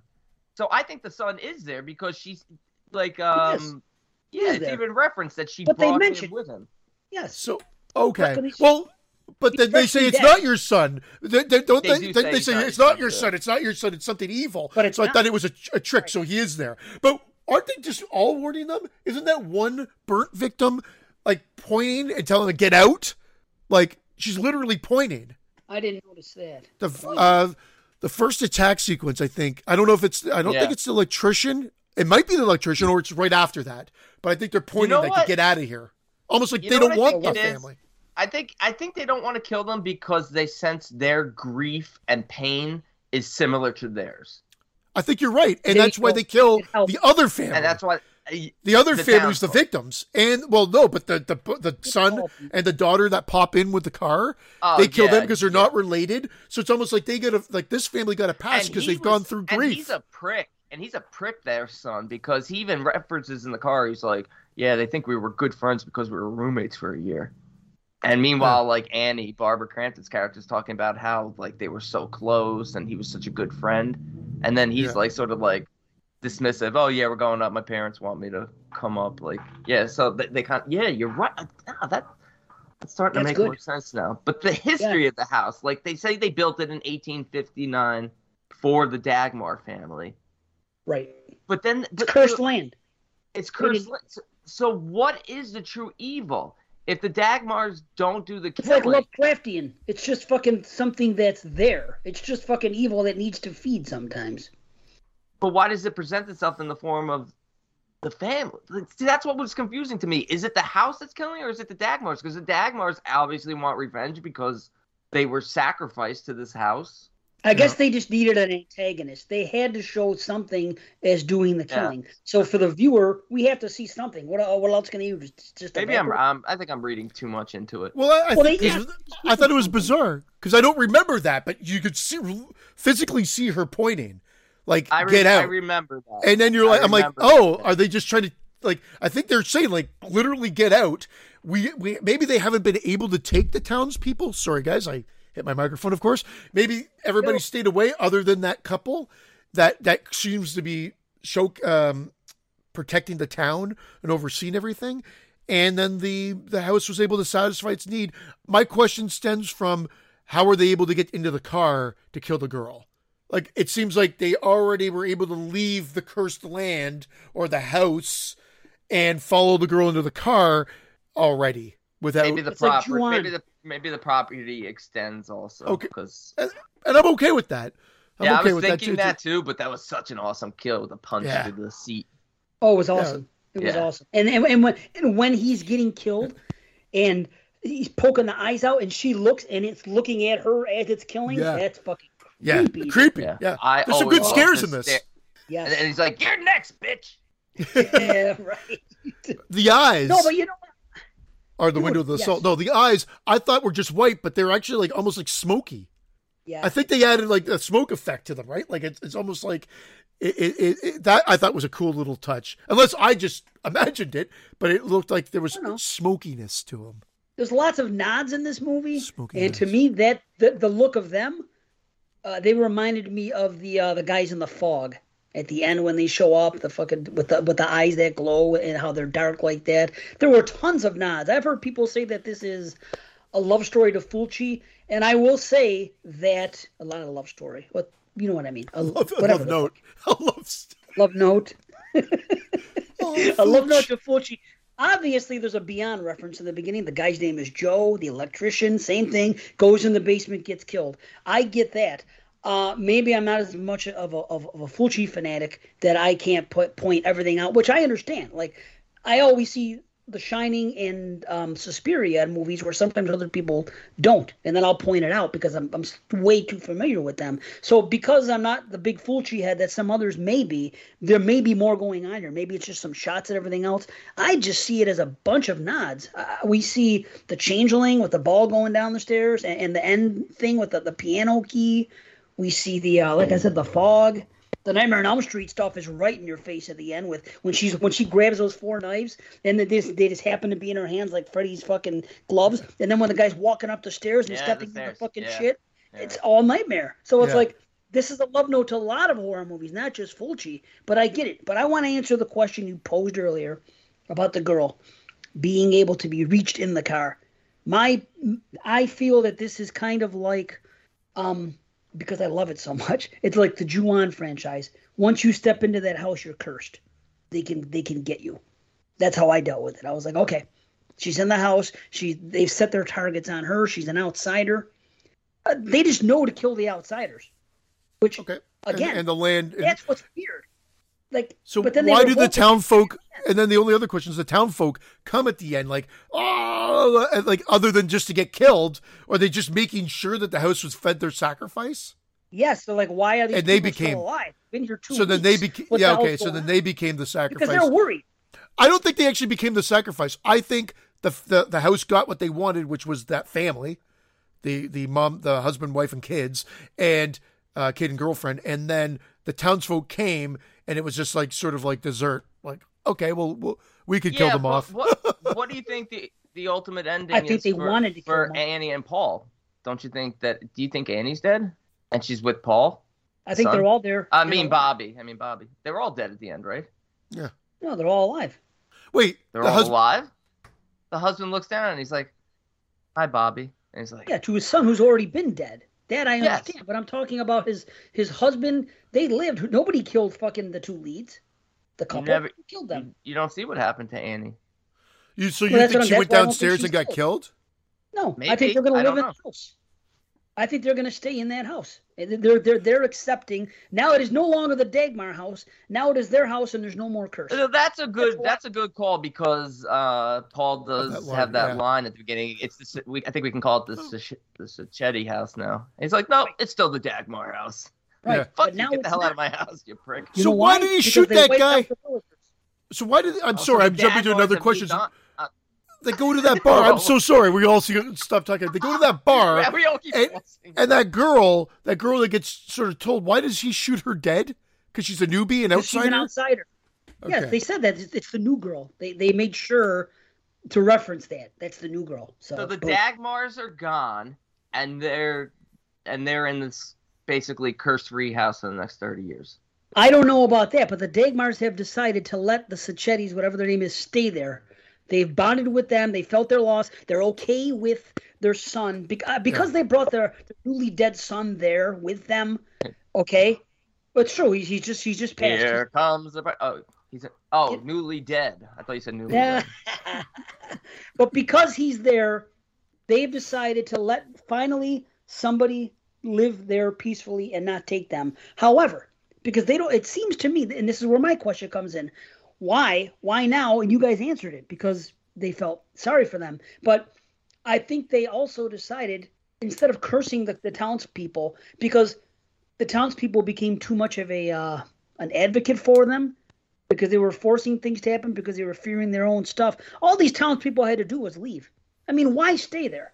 If you grew up in this area, knowing this thing that every 30 years this is going to, you're a father, Christian. Let's say that happened 5 years ago. Wouldn't you tell your kids, well, wouldn't you want to get out? Because in 25 years, your kids, if they stay there, they got to deal with it. You get the fuck out. So maybe, the evil there, or the Dagmars, or whatever it is, they're like, you know what? Fuck this. Let's just wipe out these villagers. But you said it yourselves. You said it yourself. They're probably tied to the curse. They probably can't get out. I mean, he's been in the house, clearly. But what's the worst that could happen to them if they don't kill? Nothing. They get Jew-oned on the other side of the country. Who does? No. The townsfolk. I'm talking about the Dagmars. You said the Dagmars can just stay there forever, right? Because what's going to happen if they don't kill? They can't decide whether or not the place gets cursed. That's the original evil that does the cursing, not the Dagmars. So if the Dagmars stop the killing, because basically the Dagmars are a proponent of the evil. They're doing the evil's dirty work for them. Yeah, they have to. Yeah, but the townsfolk don't know that. The townsfolk think that they were evil, and that, because it's been passed on, it's 1859, now it's whatever year, they think that they're the evil ones, and they put the curse on the land because they were selling bodies and they did bad things. When the guy came out and said, we were good people. We didn't do those things. We just came here to set up a funeral parlor and live our lives. But they got cast as the evil because the curse started happening. And they got I think the townsfolk knew that and blamed the Dagmars. How would the townsfolk know that? That was 1859. They're not going to pass on. Absolutely, Dave knew it wasn't the Dagmars who were evil. I disagree, because they went to the house. Wow. No, I don't, because he talks about the house needing a family. He doesn't talk about the Dagmars needing a family. He talks about the house. I don't know. See, that's what I'm saying. Like it's a really good movie, but I need to watch the audio commentary. Is there an audio commentary? Wow, that's a good question. But the Italian references for me, like I got it more this time. You're right, there are a lot of nods to other films, but obviously the Dagmar name. But everything about that basement and the way Annie was dressed screamed like Gates of Hell, like Beyond, City of the Living Dead. Okay, there you go. The dress House by the Cemetery. It all screamed that.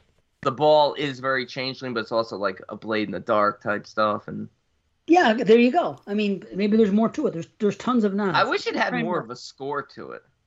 I loved the score. It was so bassy and fucking... Oh, dude, I loved the score. I wish it was more like melodic, like more like Italian-esque. It was piano and bass. I liked it. I don't know. Yeah. I felt like if you're going to nod, Italian, I think they should have gone all out.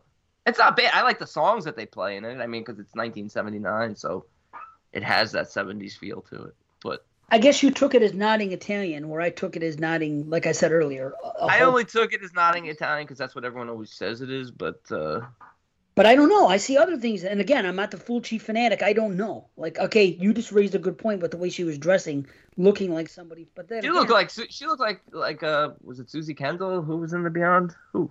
Susie Banyan? No, I don't know who it was. I forget the name. And we just did them, I know. Again, maybe it is. Maybe they were just big fans of Fulci and they wanted to dress them. Again, those movies were made at a time period where they could have. It made sense for them to be dressed that way. Katrina McCall. Oh yeah, that's right. Yeah. I don't know. As far as answering the question, I don't know if we can come up with the answer. But all we can do is watch the movie and come up with our own thesis. Which there you go. That kind of hurts the movie a little bit. It's like, why don't they just leave? The townsfolk can leave instead of having to do this every 30 years. What's keeping them in this fucking town? What's so special about it? Why would you want to subject yourself to that? For what reason? What do you I'm just thinking based on what you said, that they're tied to the curse because this is the town they live in, and like basically it's passed down. Like you said, once you want to get your family up, maybe they're descendants of the original evil, and everyone in that bloodline is cursed, and they have to. Then they should have told us that. Right? Yeah, no, they should have, but there's a little bit too much ambiguity about some of the things, particularly the curse and the townsfolk role. But what we get, to me, this reminds me very much of like House of the Devil. Okay, another one I like. I can't disagree with you guys, but ultimately, I only question it now that you guys bring it up. But when I'm watching it, I was enjoying it. My questions were like, okay, just like those things that we already brought up. But you're right, it's ambiguous, but I don't think it, maybe it mars it a bit, but I don't think it's totally. My rating is not bad. My rating's actually come up on this. My rating's actually come up, but yeah, it's like you want more mythology and history here. Like the newspaper clippings at the end, you're like pausing and trying to read everything, and that's cool, right. But you kind of want that sprinkled in throughout. But you also appreciate the fact that this is like what is it, around an hour and 20 minutes? It's shorter, right? Yeah, it's like. Well, why not add 10? I was gonna say that make it 90 minutes and give a little bit more history. Do something like that. He could have done it at the Scotch drinking, like at the end of the day. There they, or not there maybe because, but it could have been alluded to there. Like I've been stuck here for whatever and. As of the town, or whatever it may be, or when after he shoots that girl in the face, dead, and walks into the bar, there could have been more of an exchange there, to maybe allude to the fact of why they're stuck there, or why they have to protect this or guide this or whatever it may be. Well, you just hear a gunshot. It's that the newbie girl goes to answer the door, and it just stays on the woman, and you hear the gun blast. And then she doesn't come back. And then she walks up and she goes, I had I known, I wouldn't have sent her to the door. Right. But who gets shot in the face with the shotgun at the house? Is it May or is it Larry? Oh, it's a mom. It's May. Larry. Yeah, May. Yeah. Remember Larry? He gets the whole thing with. Oh, yeah, yeah. Great exploding heads, great exploding fucking bodies and shit. Oh, man. Yeah. Yes, great stuff. Now, I just realized something. It just came back to me now, thanks to the coffee and the conversation. When I discussed this on WotZ, I remember what I got into. And I remember Watson agreed. He goes, that would have made the movie better. They should have been – they should have given them a reason to stay. And what I came up with is something like wealth or something like that, where we're going to reward you for your silence. You know what I mean? And to help feed us every 30 years. There should have been some type of thing. And then it would make these townspeople, like, more evil. You know what I mean? And more a reason for them to stay and contribute. We're going to give you guys wealth, and we're going to give you this and that. You know what I mean? Instead of cursing you, when we're not cursing you, we're going to have all this amazing, great things happen to you. Everything's going to... The town's going to flourish. All this stuff's going to happen. You guys are going to live very comfortable, you and your family, for the rest of your lives. All you have to do is feed us every 30 years. That, I think, would be a good reason to stay. That's interesting, but I think based off the things you said, Dave, and well, both of you, I guess, but I'll take cursed bloodlines. Like the Dagmars are... That's fine, too. ...are instruments of the house is evil, and the town are instruments of the house and the Dagmars. Evil. And it's just... Evil dies reference. Tonight. Evil dies tonight. Evil dies tonight. Indeed. Sorry. So I don't know, but you're right. Or that either grant them great things, wealth and prosperity, or say, hey, they're tied in with the bloodline. They have to stay here. But give us something. Take 10 minutes in the film and maybe cut some other stuff. Something. And do it. I do love that woman Cat, you know what I mean, the neighbor who gives the note, and she doesn't give a shit about the what's going to happen. Her husband, all he cares about is making sure the Dagmars are fed. She, on the other hand, doesn't say a word, and at first you're like, what's going on? And then she gives him the note, but she's a genuinely good soul in this movie of the townspeople. She's just like, listen, I'll deal with whatever happens. I don't want this house to feed anymore. I think she's just tired of it. Did she have her phone number though? But she also makes the phone call. On her last wish, or on her dying bed. She like decides that she's going to make that last phone call. Yeah, she had a knife in her side. Yeah. Well, she says to get out because they're on the way. She knows that her husband just killed her and the townspeople, and they're going to come there and do the same to them. So she's saying, get out. It's not the Dagmars you have to worry about, she says. Meaning, and it's not the evil either. Oops. It's the actual evil are the townsfolk. That's who's going to come and kill them. Yeah. That's the problem. They've bought into this because the land has been cursed before. So they're they're instruments of evil. You know, that's what they are now. They're just as evil as the Dagmars are portrayed to be, but they're not actually evil. The Dagmars are slaves to the actual evil. They're, and maybe the Dagmars were innocent. Yeah. Yeah, they're sacrificing. Why? I don't know. What could possibly happen to them if they don't sacrifice? What do they care if the area gets cursed?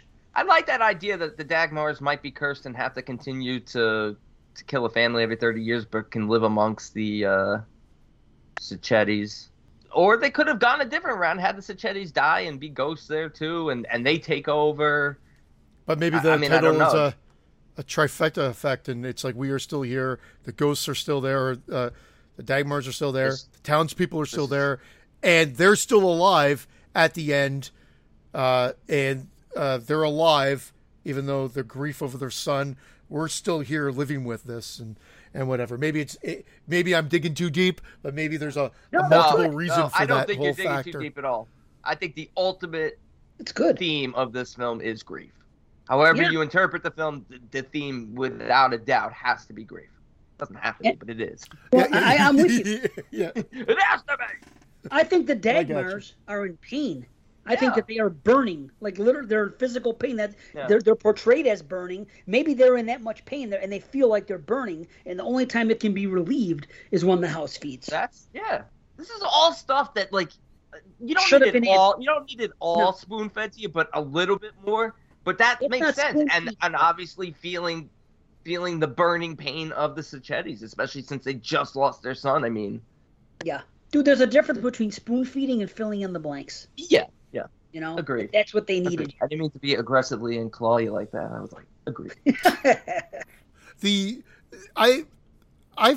I've lost my train of thought actually, so I'll just I was gonna say something based on what Dave said and I just totally blanked. Based on what Dave said, I've lost everything in my No, it was a bad joke, so it doesn't even matter now. No, it's fine. I just he remembers it, but he's not gonna tell it. No, you can't now. It's lost its time frame. And these are ghosts who kill. How often do you see ghosts that actually physically kill people? It's a rare thing. It's nice to see in this movie. We're ghosts. It's nice to see. It is. It's usually you think of a ghost story as a typical haunting and scaring and causing things to happen. It's nice to see in a movie when a ghost just absolutely melts someone's fucking head off. Fuck yeah, it is. It's nice to see. Because that's why they're not as scary as they could be. Like, if you knew for a fact that ghosts could harm you, wouldn't they be more terrifying to you? We're ghosts! It's very true. Like, someone's like, if I saw a ghost, I'd hightail it out of here. If I saw a ghost, it's like, hey, what are you fucking going to do? You know? Right? Yeah. You never hear about anybody getting killed from a ghost. Casper? Yeah. Sorry, Casper. Casper goes to college, starting Christian... Did he go to college? I don't fucking know. Casper goes to college? I figured like it'd be a sequel. I don't know. I figured like it'd be a Casper. Casper dropped out of middle. What is happening over here? I can't hear Brandon all of a sudden. I ignored it. No, don't say nothing. Went away. Every fucking time this guy. He's just like my wife. See? You always have to bring it. Just let it happen. It'll fix itself. I'm sorry. Yeah, you're fine, Brandon. No, don't touch a thing. Red tomato, yellow tomato. Yeah, talk to me. Hello. You're perfect. Good? Beautiful. No, there might have been... I'm really not OCDing. I just didn't know where I cut out. It only happened for like 10 seconds. That's why I didn't... So you missed my Ghoulies went to college, but Casper dropped out of middle school joke. That's right. You're right, see. You can't go back to a joke. It doesn't work. It's lost its charm. No, it was never fun. It wasn't funny 10 seconds ago. And it's certainly not funny now. I'll tell you what a great scene is when they do that that seance, just the two of them, and he says, what do they were going to do, have a seance as soon as you leave? And then he does, which is brilliant, right? But that scene is great when he's doing, you can see them, they're forcing him in, he's like, your boy is dead, and all that stuff, and then he's like, no, he says, oh, he goes, the moment you race, what the hell did he, okay, he says, peel the skin off his bones, and then he says, like, rot like wasted meat. Oh, it's fucking great, man. Actually, he said rot like wasted elk meat. Which is a lot of waste stuff. That's the downfall, though. Are they trying to scare him out with this? Because at this point, that's the only thing of this like arc or the transition from them seemingly like they're hitting the pictures down of them, smashing the pictures off the wall or whatever. I'm assuming of the sun or the pictures that the sun's in, and then. He literally has his friend, he possesses him and he's speaking through him and saying all this shit that you just said. Are they just trying to get him out of the house at that point? Yes, you know why? And it just occurred to me now. Because they've already fed. They have fed on the guy's son and his girlfriend. So, like, okay, so, you guys and they're figuring insults will do it. And then when they're not scared or they insults. when they stay at the house, I'm just trying to think of what they go. Oh well, they're not leaving, and not these are good people. Let's present them their son. Like that's what I don't. Let's insult them. Yeah. I love it. You have insulted me highly. Yeah. I'm leaving. That was the original ending. Yeah. Mrs. Chetty's like, you have insulted me highly. I'm hightailing it out of here. No, I won't. No, these ghosts are insulted. We're out. They just drive away in haste. How about when he's eating the socks? It's great later on. I don't even know how they did that. Oh, dude. Yeah. That reminded me of my sock filter. Crow. I swear I thought of that. I was like, we mentioned that in the last episode, and Dave still doesn't really know that whole thing. I think it was our year-end show, and we were talking about Underworld. And how she was only in her underwear for the whole movie, which wasn't a bad thing or whatever. And then we're also talking about Russell Crowe, and it looks like he ate a 1,000 cheeseburgers or something like that. But I said it looked like she ate her underwear and burped up her underwear, something like that. I don't even know the context. And Brandon lost his mind over it, and it comes up every now and then. That's exactly what you said. You said it looked like he ate 1,000 cheeseburgers and he burped up Chris into his underwear. But the way you said it just in the moment, it was fucking hilarious. I have no issue with Kristen Stewart's underwear on my brain, but why did that come to your brain? Why, of all the things in the world to pick for someone to eat, why was it Kristen Stewart's underwear? I don't get that. We're talking about both movies, because it probably came to Unhinged probably after we were talking about Underwater, probably. I was just talking about now. Why did it come up now? Are you talking about why it came up now? No, yeah. Then. No. It was because we were talking about both movies. Yeah, okay, it was year-end, time, kind of. They were both like year-end contenders, or made everyone's lists, or made some of them lists. Okay, convince somebody. So when he said it, like I laugh at things you guys say, but that was like one of those things where, like, it really made me laugh. I think even at the time I don't know if I was insulted or like, he was like, that might have been the funniest thing you've ever said. Like that was like, that's usually a compliment, but then the other time you have to go, wait a second here. Is that a compliment? No, it is a compliment. That was really fucking funny. Just it was more about the delivery. Because talking about it now, it's like, yeah, underwear. I know. What the hell? But in the moment, it was. Dave's checking his Instagram. Yeah, he's looking at pictures of Russell Crowe. He's checking out Kristen Stewart. No. I looked to see if there was any new, ratings on our Exploding. Because I said, we really crack ourselves up, I said. And I thought about our ratings. So I thought to look to see if we had any new ratings I was going to announce. I thought you were closing out more X-Hamster windows. No, we're stuck at 217 and we have like 5 or 6 1-stars. Anyone who hasn't left us a rating, please fucking do. Get up there to 5s. We need more. B, did you hear what that one guy said? We're trying to figure out who it was. You probably didn't listen back to the show you weren't on when he said, this is as close to perfect as a horror podcast can get, except for the fact that I'm unsure why one of the hosts is even part of it, it says. And we don't know who they're talking about or why, but... Look at his face. Wait, I don't get it. It was a show that you weren't on. It was the show that you weren't on, I don't think. It was Gary was on it, and yeah, him and I in the beginning. See. Oh yeah, it was just us two. Yeah. Yeah. So what? So is this an insult or a compliment? I don't know. I don't understand it. We were saying, read it again. Read it again. Yeah. Okay. This is as close to perfect as a horror podcast you can get, except for the fact that I am unsure why one of the hosts is even part of it. I honestly, I can't decipher that. Well, that's what we were saying. There you go. Take it that way, then. No, what are you taking it as? We said, well, it's a compliment, but it's left this big question mark of which host. Yeah. You know, one of the three of us, this guy doesn't understand, or girl, why they're on the show. So it's either me, him, or you. Or is this person saying that the show is great? I don't understand why Gary's a part of it now. They need to Gary, no. You're saying this is based off of Gary's episode. No. We read it before you weren't on it, and we read it in the opening. On that show. Okay. I thought somebody wrote it about that episode. That's why I'm not understanding. You threw Gary under the bus. Yeah, I think it might be about Gary.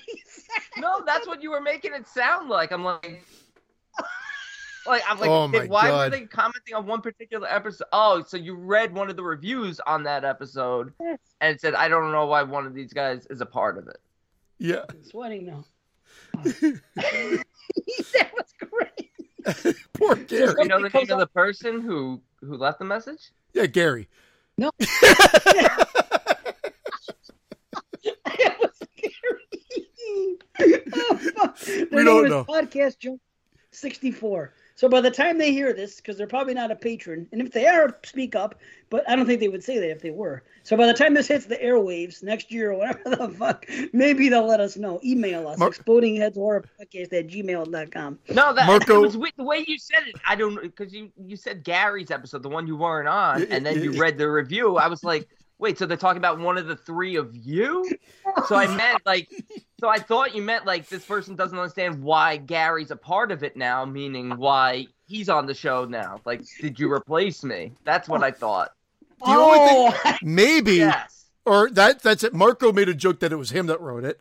But maybe, and again, I have been very good. Watson hasn't even been around, but Watson is probably the most consistent returning guest we've had on the show, and maybe it was in response to one of his episodes. Like, why is this guy on it all of a sudden, or whatever? Maybe they are responding to one of the guest things, and not in an insulting way necessarily. Just not sure why one of them's on it, or maybe it's just they hate one of us. Responding to one of us, if they're responding to one of us in the negative way, I honestly don't care. Yeah, I'm glad I brought it up because they funny. They give us a 4 stars out of 5. So the way I took it, they say it's as close to perfect as it can get. But it looks like they deduct 1 star because they're not sure why one of the hosts is on it. That's what I take it as. So one of us. Of course, I'm trying to spin it. If I could somehow. It's my dad jokes, isn't it? No, it's probably you being miserable and hating all movies lately. It's probably your dad. Oh, so it is me. If it is. It's like, no, it's because you're so negative. He knows. No, like, he spoke to Podcast Junkie 64 earlier. It might be me. Maybe it's this, me. Podcast Junkie. It could be a plethora of reasons if it's me. Okay. Anyway, we never finished. 8 out of 10 for We Are Still Here. Yeah, same thing. 8 out of 10. 8 out of 10. See? Triple eights. I used to be at 7.5, but I came up on it this time because I was more like you this time, see, watching it, where I was just like, I'm not going to overthink it. I mean, for the sake of reviewing, I want to talk about the things that I was like, I would have liked a little bit more explanation. But you're right. It's a very quick, in and out, enjoyable film. And I thought the performances from actors who do a lot of horror films were pretty much top notch. Yeah, and again, I can't imagine the budget on this being super high. I would actually say because of the fact you've got a Barbara Crampton and Fessenberg or whatever. They really cramped her in there. I figured that's where a lot of the salary went. But you could probably have made this. You made it much cheaper. The effects were also great too. I'm sure a nice chunk of budget went to those. I heard for Unhinged they paid Russell Crowe with underwear. Edibles. Yeah. Edibles. They pay me with that underwear. That's pervert. I know. Yeah. I know. Oh, save that for what, Z? She commits Midsommar. She's legal. She's legal. She's at least legal by far. Yeah, she could Midsommar me any fucking day. That's I'll take it. That's it. That's quality. I got a text here and a group text from Jamie, and it says, "Watching Halloween Kills again. Too many leaves in the 78 part." She says, "Too many leaves." I said I had to share that one. Brendan's gonna go insane. Jamie, why don't you leave the comedy to the big boys? So Jamie. I'm staying on her good side, especially she's very, very, very pro. I don't want to say pro trailer, but she's very much. It's a very touchy subject with her. Like I never see her this passionate about anything. It seems so. I just stay out of it when she brings it up in chat. And Alex literally said last night he feels like I do, and he literally said at one point in the conversation he goes, "I like seeing it in real time." And that's what I always, and I almost complimented him for using that term, but I said, I'm staying out of it because I want to stay. Jamie and I never disagree on things like that. So I said, I'm not saying nothing. In real time. I want to see it in real time. I can't wait to see my death in real time. There's only one sane person from the Skeleton Crew. Yeah. You pick. Which one? You don't even know his name. He's been out of the community forever. He retired like 17 years ago. I hear he's Michael J. Yeah, Michael J. Fox. Michael J. Fox, but don't hold me to that. I'm a little shaky on it. No, I didn't want to go that route.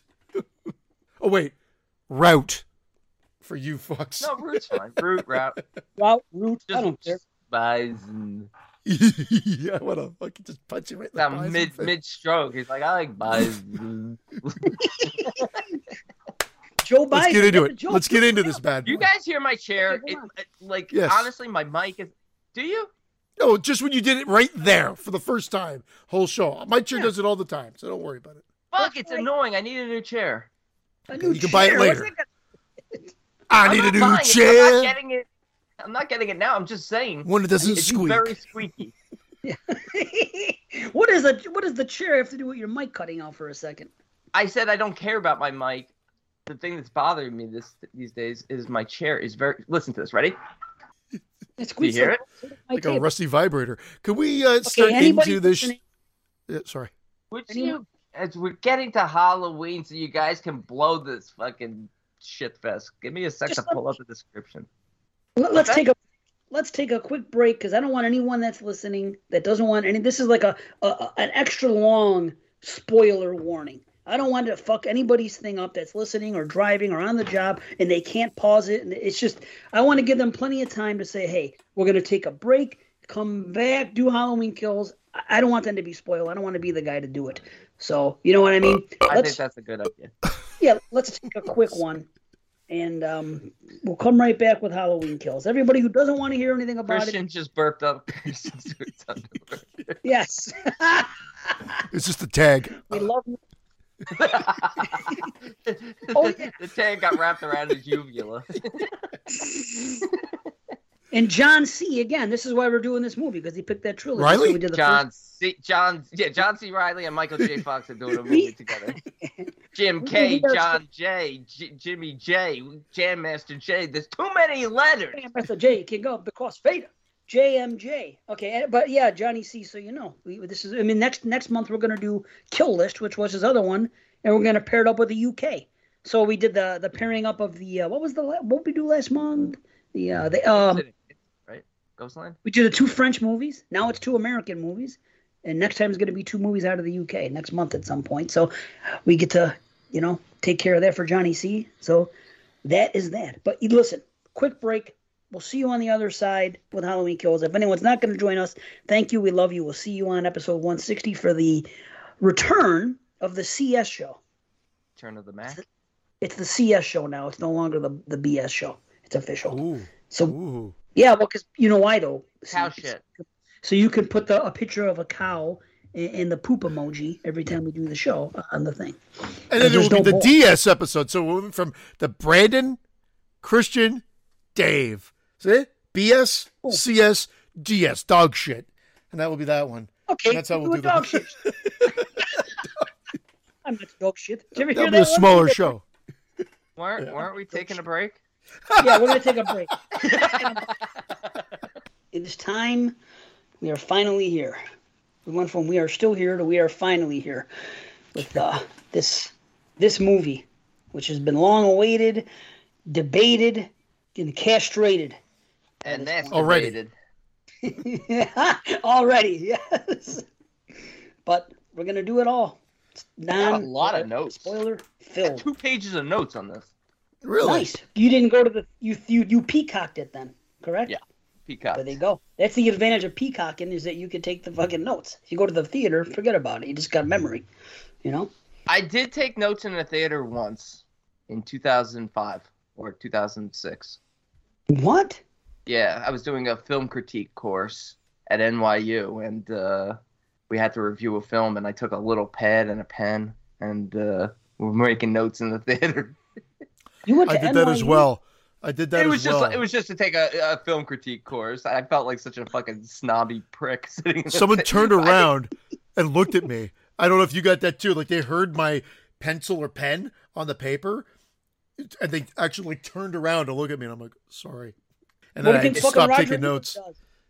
Actually, Russell Crowe turned around and looked at me, and then he ate my. Dave finds it funny now. Kristen's over. I almost blew a fucking snot bubble out my fucking nose saying it. Oh, but yeah, no, I kept it very hidden. It was like a very tiny pad. How did you write in the dark? Did you just write? Well, we were sitting close to we sat close to the front row, so we sit really close. Yeah, right. I was turn that light off fast. I'm writing notes over here, dick lips. I was wearing a miner's helmet. I looked like fucking Axel in Valentine's. New Jersey's better than New York. You fucks. Jersey all the way. Them's the jokes. Amazing. Halloween Kills. Let's get to it. Halloween Kills 2021. The saga of Michael Myers and Laurie Strode continues in the next thrilling chapter of the Halloween series. It's a chapter, all right. Yeah, it's a bridge movie, and I wish I'd thrown myself off the bridge. This is the Saw 5 of the Halloween films, in that which I like Saw 5. Don't get me wrong, I like Saw 5. I really like Saw 5. You know me, I blew all the Saws for the most part, but it's sort of like just a bridge film. It doesn't really conclude anything. It just sort of builds upon which is mostly what middle films do. There are some that are better than others. I actually liked this one. You know, Empire Strikes Back is another great example. I'm not comparing the two. Please, I'm not comparing the two. But that's a bridge film, and there's a lot that totally missed the mark for me as well. Pointed at you, Last Jedi. But that's fine. Anyway, I'm not going to say this is perfect, but I wasn't necessarily expecting perfection. I went in with realistic expectations, and this was thoroughly enjoyable. I had fun with this. I really liked it. I don't know if it's quite as good as 2018, but it's a nice companion to it, which it was made to be and overall is. I do have some issues, which we'll get into, but I think overall really enjoyed it. You should go live in the Dagmar house. Yeah, well, they're living in the Myers house right now. But that's what I like. I really enjoyed it. Saw it with my daughter; she thoroughly enjoyed it as well. I couldn't really get a feel. Like, I think it was overwhelmingly positive. As we were leaving, you hear people talking, and they're getting up out of their seats. You couldn't get a feel because people were annoyed when you're like, "Excuse me, how'd you feel this week? Get the fuck away from me!" I got a microphone in their face. Hey, you're the Myers mask. What'd you think? That's my opening remarks. I'm really interested. Brayden, you seem like you're disappointed. Dave, I still don't know yet. I'm gonna point out positives and negatives as we go through this. But I will say, I think it had the makings of being a really good Halloween film. I thought the writing was so poor though, because I think the actors in this were very good. But their dialogue, there was just so much cringe going on for me, where I'm like, why would you say that? And it's not their fault. They're just doing their lines. But I'm like, and just some of the situations, it felt cheesy. But for me, the gore, and of course, you know, what the Halloweens are famous for, the musical scores, you know, and the musical cues and stuff were on point. And the look of the mask, particularly in when we go back to 2018. The 78 flashback, even though it's a great flashback, I'm going to let Dave talk in a sec. Even though the 78's a great flashback, I don't like the fact that very clearly can see the eyes and, you know, around the eyes. But the 2018 mask, it was looking on point. Okay, I am so glad that I woke up this morning and watched the intro. Oh, you're just going to stop there. I am so glad I woke up this morning. I guess. I'm so glad that I woke up this morning, because I watched it last night with my family. Finally sat down and watched it, you know, three of us. I'm so glad that I woke up this morning and watched the beginning again, the first 15 minutes, and watched the last 10 minutes again. Because last night, when I finished the movie, I'm going to read, because I was 50 texts I had to read, because Jamie and Alex and Jason Lloyd were talking about it in a chat, in a text, and I couldn't respond. And I said, as soon as I watch it, I'll get back to you with my thoughts, because they had already seen it, right? So I finished the movie, and then we had to watch the last two episodes, one was short, of Squid Game. And the same thing happened in Squid Game that happened in Halloween Kills. But more on that later. I will say this. I'm going to read my notes last night, and this doesn't necessarily mean that's how I felt after watching it again this morning. But this is what I said last night. Okay, Halloween was great until that ending, which was one of the worst endings I've ever seen in any film in history. So fucking stupid, it was like watching The Undertaker in a wrestling match 30 years ago fighting off 20 people at once. And the last shot literally made no sense whatsoever. Besides that, I enjoyed almost everything else. Those are I agree with everything you said except for the comparison to Squid Game. And I'm not going to spoil it because I know C hasn't watched Squid Game yet, but I'm fucking tired of people hating on the ending of Squid Game. It's not an ending. Oh, they were? Again, I don't have the... People are fucking ripping it apart. And, you know, and I don't get it. It's a bridge. I'll sum it up. It's fuck a bridge. He's going to bone his daughter again. The whole movie was about him helping his daughter. He is literally about to get there and do it. He's going to fuck this poor little girl again. Now I've lost sympathy for the guy, and I don't know why he made that decision. And the reveal of the old man was unnecessary and stupid. I'm going to pick the time of my death. I'm going to do this. This is so just so happy. Anyway, I'll get off Squid Game. But Squid Game was a 10 out of 10 for me. Going into the fucking last... And then in the last episode, it drops.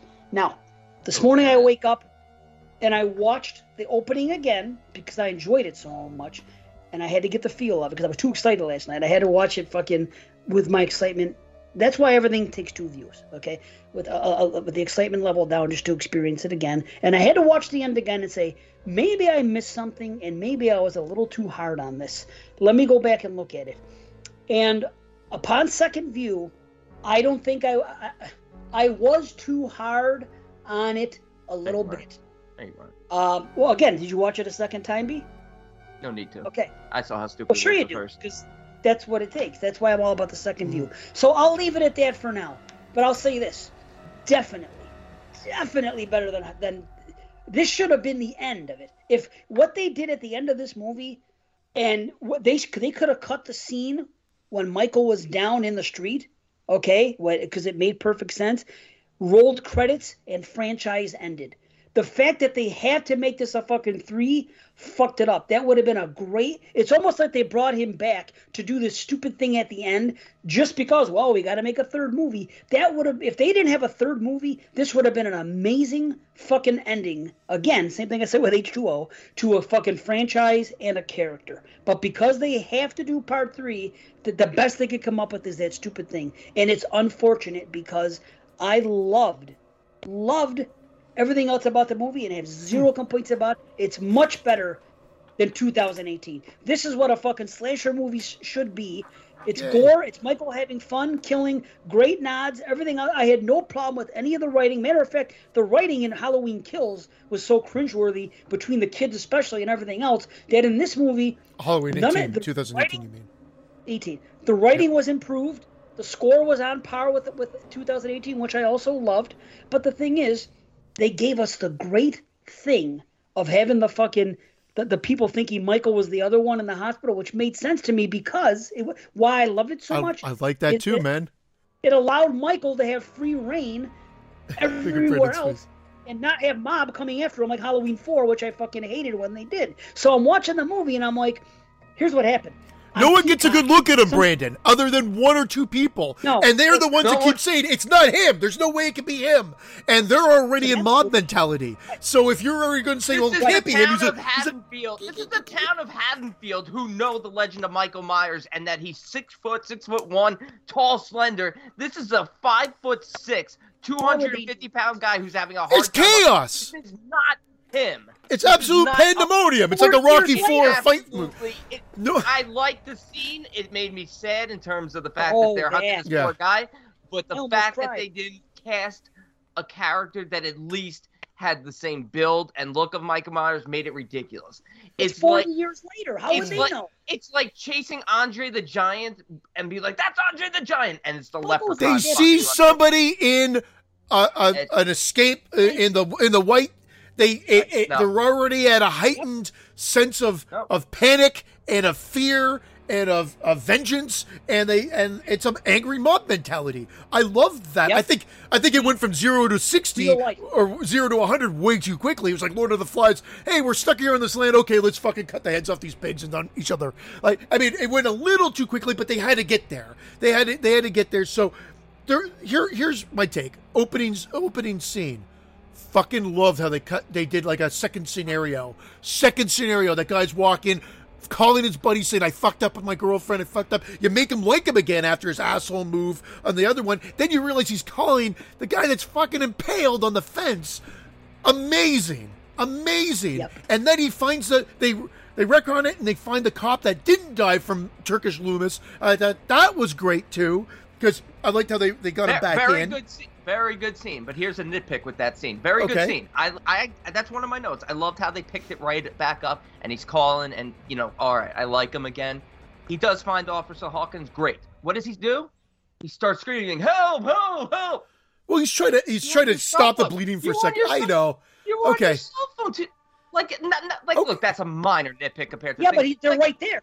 Right then and there. I mean, of course you're going to want instant help. Calling the police or the paramedics is going to take time for them to come. So it's Halloween. This kid knows that there's already people being murdered in the area. There just might be somebody right around there fucking looking for this killer. So I think the first reaction of anybody, if you see a body lying on the floor outside, you're immediately going to call for help to whoever's in earshot. That makes perfect sense to me. I honestly thought it was going to open up. So, Dave, I did see the trailer, as you well know, and so I knew there's that let it burn scene, and I thought that was going to be the opening. So I already thought this is great. They threw me, and I like what they're doing here.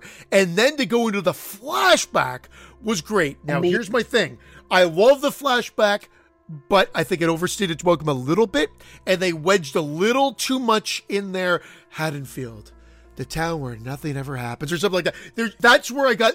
Uh-oh. Like, I was going into that malignant, like, what are they doing here? It's a little too much. Like, just, they had too many cops. Just have him on the case. He falls down. He sees Michael walking. It gave me goosebumps. I was very happy. And then he misses him, whatever.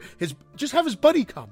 And they both go to the house. No, I disagree because I didn't mind it because I think they're setting up Hawkins to be a major player in part 3. They have to be. You're right. They have to be. You're right. And so I like that. I like Jim Cummings as I liked him. We liked him in Wolf of Snow Hollow or whatever that movie was last year. Yeah. He was very good. I know it's a nod and it's a great nod. The look of Loomis, obviously the way they did that looked awesome. I didn't like the sound. Oh. Sounded like Arnold Schwarzenegger today. Perfect, but pretty solid. It's as good as it could. Like, now, I just assumed that was totally CGI. Everybody else just assumed they got an actor that looked like him. I assumed it was what they did with Princess Leia at the end of like Rogue One. Wait, I thought it was CGI Loomis. CGI? I was calling him digital Loomis. No, that's what I assumed. And then later on, hold on. Let me jump in quick. When I first saw it, digital I told Loomis. My wife, I said, wow.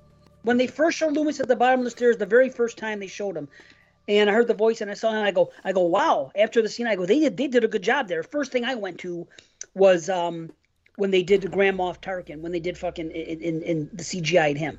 You know what I'm talking about in Star Wars. What's his name? Hello. Anyway, the guy from not Christopher Lee, Peter Cushing. Peter Cushing. Character. I thought they Cushinged him, and I go, wow, that's great. And I know I was waiting for a brain. That's joke. I assumed so too. It's not that. Well, now, no, hold on. But then they went back to him two more times. They did a close-up because when I looked into Loomis's eyes and they did a closer look on Loomis, I'm like, fuck, that's not CG. That's another actor that looks just like Loomis. That really? They got. That's my take. Yeah. Oh, huh. You might be right. I immediately was like, oh, they CGI'd him. He looks. It's too much money. You know how much money it is to fucking CGI? I mean, it looked great in Star Wars on a Star Wars budget, yes, but to have something look that good, I don't think Blumhouse has the fucking capabilities. I don't know. Look it up on the beat. We'll have to look it up, but I just assumed it was digital Loomis, and I was happy with it. But if it's another actor, I'm fine with that. What was it? Here's my one other minor nitpick. They somehow got that, you know, with that shot, that last shot of Michael just standing there frozen, amazing. And the camera comes up, amazing. They should have let it go longer, but I knew it's just this generation. They probably thought no one has the attention span to let that crane shot come out longer, have a beat of silence, and then bump, bump, bump, bump, bump, and the Halloween Kills sign come on. It would have been, sorry, Brandon. I was going to say the actor who did Michael in 78, I forgot his name. Oh, Nick Castle? No, Aaron Armstrong. See, there's a bunch of them. There's Moran guy that whatever that was the face when his mouth got pulled off. Aaron Armstrong, they say, was the shape in 1978. When did Nick Castle play him? Because obviously James T. Courtney. Go ahead. Are they crediting Nick Castle for the flashbacks to the actual Halloween 78 film? Probably, but I'm thinking it was Unmasked Michael was the other one that was given credit. Mm. When the guy took his mask off, that's not Nick Castle. That's true. But the angel. No, it's that guy that has all the negative things to say lately on social media. That's now backtracking a little bit because he realized he was being such a dick. That guy. Well, this guy's actually going to be at the convention I'm going to on Saturday, next Saturday. This Aaron Armstrong, James T. Courtney's going to be there. It's a whole Halloween and Monster Squad thing. But I thought the guy who played him in 78 walking around. Perfect. Really, I will say that. I think he caught it perfectly. People have said the mask looked great. The mask looked okay. I thought it was a little too white. I'm nitpicking. I am nitpicking here only film. Because I loved it. And I thought Michael attacked, like I thought they got the attack, like almost like he attacked Bill in part one when he comes to get the police officer in the room. But again, it's like they set up that. I don't think they needed that little melodramatic scene of them standing behind. But like I think Brandon said, maybe they're trying to establish something here. But you know, Haddonfield. Where nothing bad happens, and then they reestablish that line again. I think they could have trimmed that up a little bit, kept the goosebump level up, and then spent a little bit more time on that end tracking shot coming up, and then slam cut to that amazing title sequence because it was already good, but I think they could have made it. I think they just missed perfect. But I was there. Halloween title sequence. Oh, I was happy enough when they did that scene at the end. When they did the slow pan and it came out, I wasn't thinking they should go longer. I was so happy that I looked at my wife and my daughter and I said, I don't care what happens with the rest of this movie. I love it. Just based on that fucking 17 minutes, I said, wow, I'm blown away. And my daughter says, oh, fanboy. I said, yes, I'm sorry. And it worked. It was perfect. I said, I don't care what happens. That was great fan service. That was great fan service. And I think they said... I know we're all going to be excited, but they were going to put this sequence as the opening, not this whole sequence. But I think there was a sequence that they had planned for the 2018 version. I read or saw a documentary on whatever it may be that it was supposed to open with his capture. And I think they probably nixed it saying, hey, look, if this does well, because that's what they did here. They just put it in here, and they were able to put more stuff. The Lonnie scene. I actually wish they recreated the Lonnie scene where he's like, hey, Lonnie, get your ass away from there. That would have been great. Yeah. And then he runs into Michael Myers after. That would have been cool. Yeah. But I still like what they did there with Lonnie. No problems. I like how they reintroduced him. It was all good. It was great. That's the great fan service part. No questions asked. You know, a couple missteps with the forced dialogue here and there, but nothing crazy. I gotta say something. Those kids who were bullying Lonnie in the flashback scene, when they're dressed up, the sister and the Mulaney's. Yeah. The Mulaney's, yeah. Yeah. Didn't the older Mulaney, what was he wearing? Didn't he, to me, I'm not, I gotta say this, and I know the movie didn't come out till 5 years after this is set, but he looked exactly like Scud Farkas. Or Scud Farkas. Christmas Story? Pirate. Yeah, from A Christmas Story. He had, he looked, I'm telling you, go back and look at him. He looked exactly like Scud. So, Scud. Yeah, remember we had this discussion. Whatever, it's stupid that it's not. What Scott. Is that FUD? What is the FUD? Oh my God! What is the fascination? What is the line? Why are they focused so much on Loomis? Did he kill again? Did he kill again? Or whatever. That seemed a little forced. And why did it sound like Arnold Schwarzenegger? Did he kill again? Why? Oh. I'll tell you why. They had to give him something to shout because it's typical Loomis, so we could laugh a little bit at it, like they did in Halloween 2 and 4. It's just, it's more fancier. Loomis has to do something crazy like that and say something. I think that was great. And let me say 78. The only complaint, I think 78, when they did everything, first and foremost, after that scene ended and the credits rolled, I said to myself, I almost wish that this, I was trying to figure out a way they could have done it. This should have been, it's funny you should say that they were going to put that part in 2018. This should be 2018. I wish there was no 2018.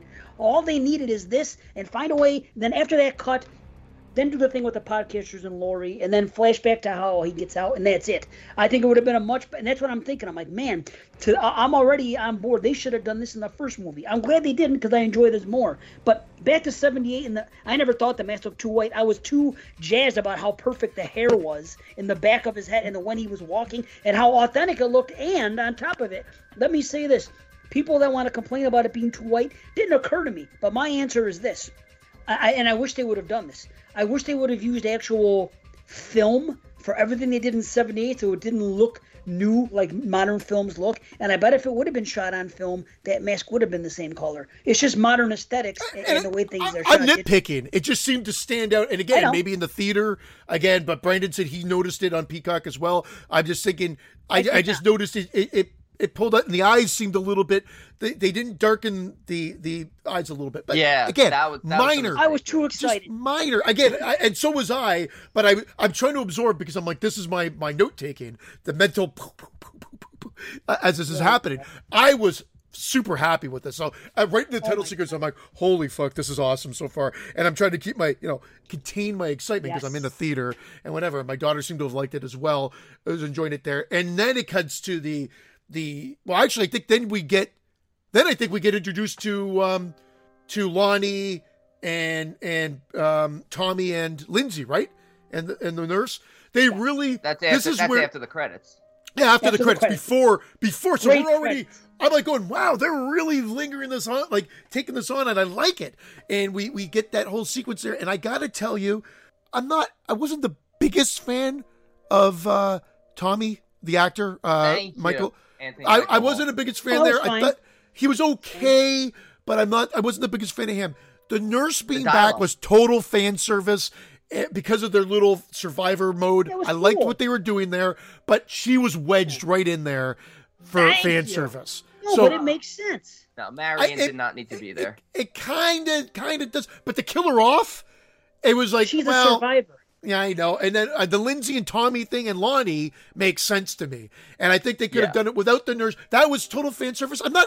They're trying to appeal to us. So from one side of things, I'm like, okay, I got you. But then just how it played out, I could have done without it. Or I wish she escaped and came back in the next one and died. How about the dialogue of his speech? Man, that was the night Lindsay's babysitter was executed, and just I gotta do something. Such bad dialogue. He's making it fucking dramatic, like telling a ghost story on Halloween night. He's taking a real thing that happened and going on stage and saying everybody exchanges scary stories. I agree with Dave there. Yeah. No, it doesn't work. It doesn't work. You're not alone in that. You're not alone in that. And that might be his delivery of it, but I'm with Dave on it. I was okay with that because I like the idea. The whole idea of him being up there on an open mic night doing sort of like this poetry where it was cheesy. It was corny. I didn't like him in the sense that I don't think he was the strongest actor in the film, but I thought his dialogue throughout the film is by far the worst. Referring to Michael as an apex predator, starting the evil dies tonight chant, which just is so cheesy. And Marion was even worse with This is for Dr. Loomis. That was a forced line for fan service. Dave, I will side with Brandon on that one. Again, fanboy in me was like, cool, but forced. And I admitted that too, but I was going along for the ride. I'm not letting this derail me. When I was watching Malignant, everything stuck out at me as a sore thumb. Here I get these little bumps of like, oh, that line didn't work for me, but overall I like what they're doing here. Oh, that didn't work for me, but overall I like what I'm doing here. And I like the fact that they're going out and everybody's been divided. It really did feel like, and again, I'm going to draw this comparison in a sense because Empire Strikes Back is my favorite Star Wars, but it was episodic. So you had this group, that group, this group over here, and yes. It cuts in between them. Perfect. And that's, to be honest, I thought they got a good balance of that. I did think 100%. That they left the daughter for a while, the granddaughter, and I love how they didn't. I'm jumping all over my thought process here, sorry everybody, but I also love how they didn't pull back, and they pretty much said, fuck you. It's still grandmother and granddaughter, and we're sticking with it. F you fanboys that didn't like that first movie, and when there's like, grandmother? They said it. They separate saying grandmother, granddaughter in it. They didn't. It maybe didn't stick out as a sore thumb because she wasn't going grandmother. I heard the third one. She's just going to be like Mrs. Strode, Miss Strode. She didn't Mrs. say Strode. Grandmother. She wrote it in the card that she gave her, but her mother, Karen, said a couple times, "Go see your grandmother." That's all I heard, and of course she's going to. That's fine. Right, she's going to say. No, sorry, Dave. I'm saying I'm glad they didn't change it. To appease the people that thought that was too forced, that the way that they forced so much stuff in here. Why would they change stuff they forced in the first one? Well, they fixed everything about the first one that was wrong. Oh no, they even brought back that fucking kid on the news. Oh man, she was my number one main babysitter. Perfect. Oh, okay. Yeah. That was perfect because it ties into one. That's something you would say. And the best thing about this movie, they removed that fucking comedy from part one. From 2018. Everything about part one that I had issues with, the shitty dialogue, the fucking comedy. And the gay couple had a couple of lines. The gay couple had cringe comedy. A little bit, but you always have a little bit in every slasher and every horror movie. That's fine. It wasn't written as fucking like, ha-ha, like everything was in part in 2018. It was written to be clever and soldo when it's like, I'll take this knife. And he grabs the little one, I'll take this knife. And he's got the big one, and he's like, did you check the back door? Oh, great. Michael came in the back door on a gay couple. Fucking I didn't even absolutely that's what they were doing. They didn't say it that way. Absolutely.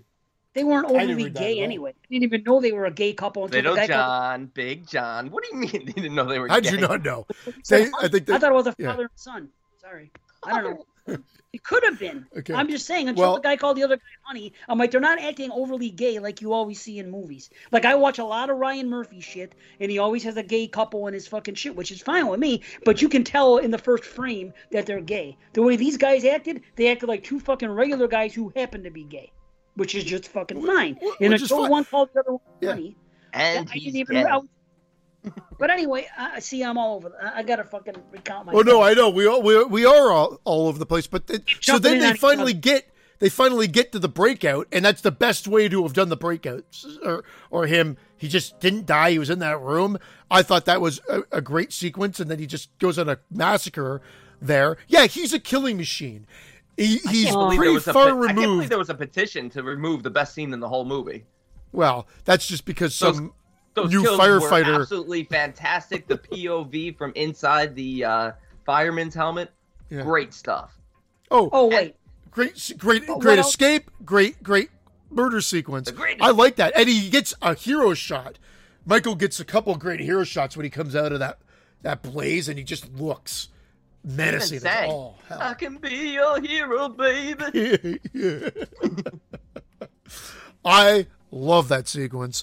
I actually like what they did with Jamie Lee Curtis's character here, where she does take sort of a back seat, like Halloween 2.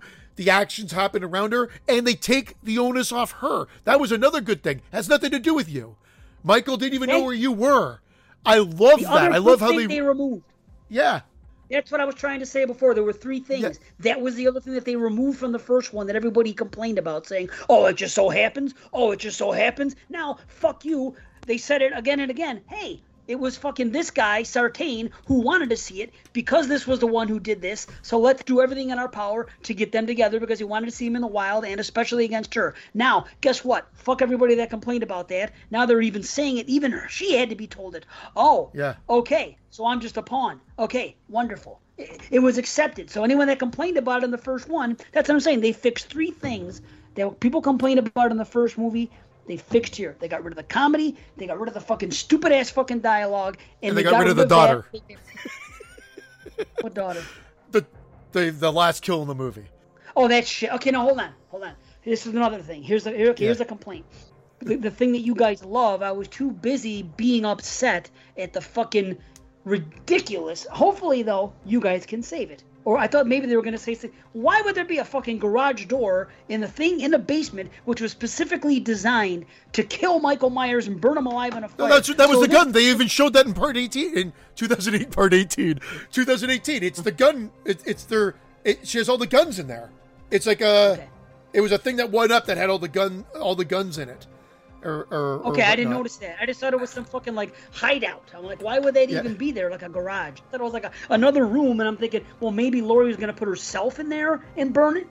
Possibly. I was trying to make up reasons. Okay. She opens it up in 2018.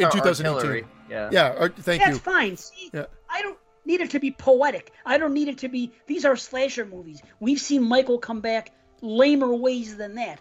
That's not what I wasn't going to fucking hang my hat on that being bad, but thank you. But that was my first critique, if any, of the film up to this point.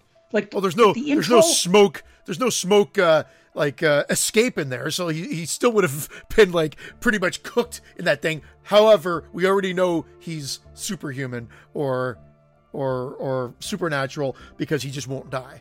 We know this from 1978. That he wasn't supernatural. Certainly, Jamie Lee Curtis's speech at the end of this will tell you he now is. People hate this. People hate that speech. I love because again, she's not in it. They're talking, and the voiceover. I love this aspect of the movie. The voiceover ends up just corresponding with him rising back up, going on that killing spree, and living. You knew it was a bridge. We knew there was a third movie coming. That's I thought it was fine. A great way to connect it. My thing is the forced nature of what they're trying to do with the daughter character, the daughter now, and her saying, just like your sister. This part was a little forced for me. She was trying to draw parallels to make her maybe the target of Michael to get him away, and just like your sister was innocent or whatever, like, and that felt forced to me. And then she went up to the room, the sister's room at the end, to look out, almost like we conquered you, and almost, I don't know if it was to like validate or to free the sister and whatever like that. And she breathes, and then Michael's behind her and kills her. Great, because I kind of like the fact that they killed off a main person. However, how did Michael get in there? The granddaughter's looking right at the fucking flight of stairs as the mom's going up it, and there's no back. We know there's a back door, but there's no other stairs to the house. Well, it's okay. He went in the back door and then walked up the stairs, and she was already up there. That's fine. But I was so angry when it first happened. I was praying that the last 10 minutes of this movie were a dream, including that I was waiting for her. Really, that would have justified it to me. I was waiting for Karen to wake up, and what happened? Like, remember when she was out there and she wanted to stab Michael, which my wife was like, stab him in the fucking head. Why would you stab him in the fucking shoulder? So I'm thinking when they told her go be with your daughter, I was hoping that everything that happened after that, the fucking Undertaker fucking, it was just like that casket match. Undertaker fought fucking Yokozuna in this casket match in the fucking 90s, right? And all of a sudden, every bad guy in the Federation came out to try to bury him, and he beat them all. And it was stupid then, and even in wrestling, and it was stupid in this movie. So when I'm seeing this happen, and then at the end, I'm like, none of this makes sense. A minute ago, she was on the steps holding her daughter, how the fuck would he get up there and go there and go up there? So I'm watching this, I'm like, please have it cut where she's still in the street about to do this, and this last 10 minutes has been a dream sequence, and then she comes back to, and it didn't happen. And I was so angry that when I typed all that stuff to those guys, and I said, if I would have paid as much as I loved the movie until the end, if that would have been the way it ended and that would have been the taste of my, if I would have left the, if I would have saw this in the theater, I would have left pissed off. It would have ruined a fucking great night because I was enjoying it so much. To have that ending, I would have left the theater and been mad that I went to the theater to see it because of that fucking shitball ending. However, I don't hate it as much now, and I've talked to them a little bit, and I watched it again this morning, and I can see how it is plausible, and I've excused other things in other slasher movies that are worse than this. If I watched Halloween 4 or 5 or whatever, so if I'm not gonna, you know what I mean. So that doesn't bother me. It's better now. It's still too much Terminator. It was too far. And about Miss Chambers, there's two things. Miss Chambers, when she does her fucking thing, here's how I rationalize this. The people that were there in the bar that night, and again, B complained about it. These people have been meeting in this bar every year. It's a local bar. They've been there all this time, every Halloween night, because they are the survivors of this fucking, this night. The only people that saw Michael Myers and lived are in this bar getting together to fucking talk about their trauma. Marilyn, oh my God, Marilyn Chambers, the porn star. Yeah. Anyway, Miss Chambers is one of those people that had a confrontation with Michael, got grabbed in the fucking throat in the car. She's one of the few people that fucking met with Michael that night and survived. Why is it a problem that she'd be part of that crew? Here's how I think they would have gotten together. It's modern times. There probably would have been a group fucking meeting, survivors of trauma. They got Facebook together group. And people that... Well, whatever the fuck it is, they got together, they became friends with her. I can buy that, yeah. That's what I'm saying. It's not the Saw 7 route. It's not implausible. That's all I'm saying. I could see her being there. And then when she said the thing, "This is for Loomis," what happened right after? She went to shoot him, and the bullet didn't go off, or it was out of bullets, right? She didn't shoot him. Yeah. So if you want to call that fan service, basically, I think they pull the reins a little bit by saying, "Okay, this is for Loomis," and then nothing. I think it's almost not common. I get that. But there's just lessons. Like. And then there's Brackett gets the everyone's entitled to at least one good scare. I mean the repeat of the lines. I'm actually okay with the Michael coming back and slaughter sequence. I'm okay with that because of the way that they did it with the story and the voiceover. It worked. I just don't understand why they needed. They like again they're trying to wedge this parallel between the daughter and his sister and her going up to the room. To validate everything, and I think it could have easily been her just going back to her daughter and saying, "Listen, I'll be right back for you. I just want to make sure everything's okay," and going back and then seeing that everybody's dead on the road there, and then Michael Myers just pops up behind her and kills her. But they were so hell-bent at getting her up to parallel this sister element that, again, she has that one line of dialogue. Maybe I'm overreading this, but there's a really forced line of dialogue there, just like your sister or whatever. And then having to go up there, and they made reference to the sister a few times in the movie. She was stabbed in the tits, which was funny when he tells the story to the kids. Yeah. Pranking them. Good. She was stabbed in the tits. I was like, I laughed out loud in the theater. The only one laughing. Yeah. But then they get up here so she could just breathe. And I know they're trying to do something there. That didn't work for me. And I think it could have just been solved. She could have still died on the street, and that could have been the end. And they could have showed Michael Myers even walking away. Why did she see a ghost of the sister? What sister? She saw Michael dressed up in the fucking clown suit. Yeah. That's all I saw. Yeah. I watched it twice. That was Michael in the clown suit. It was Michael in the clown. Matter of fact, when I first saw it, I thought it was Daniel Harris from fucking the end of part 4. It was Michael in the clown suit she saw. I watched it again. I thought it was just supposed to be. Oh, okay. Well, that makes more sense. Remember they alluded to it earlier, saying that Michael would look out the window and look instead of outside the window, he's seeing his reflection, and that's exactly literally how the movie ended. He looked in and they focused on Michael's always pondering. He's always deep in thought, pondering. Well, that's fine. I mean, that doesn't. It's not the greatest thing, but again, we're talking about fucking slasher movies. Why are people holding fucking slasher movies in a franchise to fucking Silence of the Lambs? It's 43 years. It's 43 years into slasher films. Good. Stop doing the same old shit. This is what we want. I don't think it's not the same old shit. It's not the same old shit. Perfectly 41 years ago. In 1981. 15 years. We've been bitching. Dude, we've been bitching for 15 years. Why can't slashers be like the... like they used to. Why are all the fucking modern slashers shitty? Why can't they be like they used to be? So now they give us a slasher with great gore, kills, just a guy running around doing his fucking killing, which is what people praise The Burning and fucking say, oh, this and this, ignoring all the fucking flaws and The Prowler and fucking all these movies from the 80s that we love. But now they're going to look at a modern movie like this and say, oh, wow, this and this and this, this doesn't make sense. And why? People nitpick on modern film. Because this is a slasher film the way people say Terminator's a slasher film, in that it's an action film disguised as a horror film. But it's not. He's walking around killing. There's Michael looks scary. There's a bit of tension. Michael does look scary. There's no tension. There's no tension. I do like that scene. Sorry, Dave. Is Nightmare 3, 4, 5, 6 scary to you? Are Nightmare on Elm Street movies fucking scary to you outside of the first one? It's fucking Halloween. Overstayed their welcomes after Part 3. I'm with you on that. Every franchise pretty much has overstayed its welcome past 3 or 4 movies. But there's still some great movies in those franchises. You like Part 7, right? But that's okay. Then you can't. It's a circular argument at that point, because ultimately, okay, but now we've got a 12th film. And for a 12th film, I thought this was fan-fucking-tastic. And I actually liked a lot of what they gave us here. I actually don't like it. I like it. Like I said, I think the 2018 one is still slightly above this, but this is almost right there with it. I don't like her speech. She's babbling on at the end about stuff like closing your eyes. And why would you close your eyes if you're... It makes no sense, and then she's talking about how he's supernatural and stuff, and the more you kill, it becomes very woke, this mob justice mentality. Terrible. Guess who that is?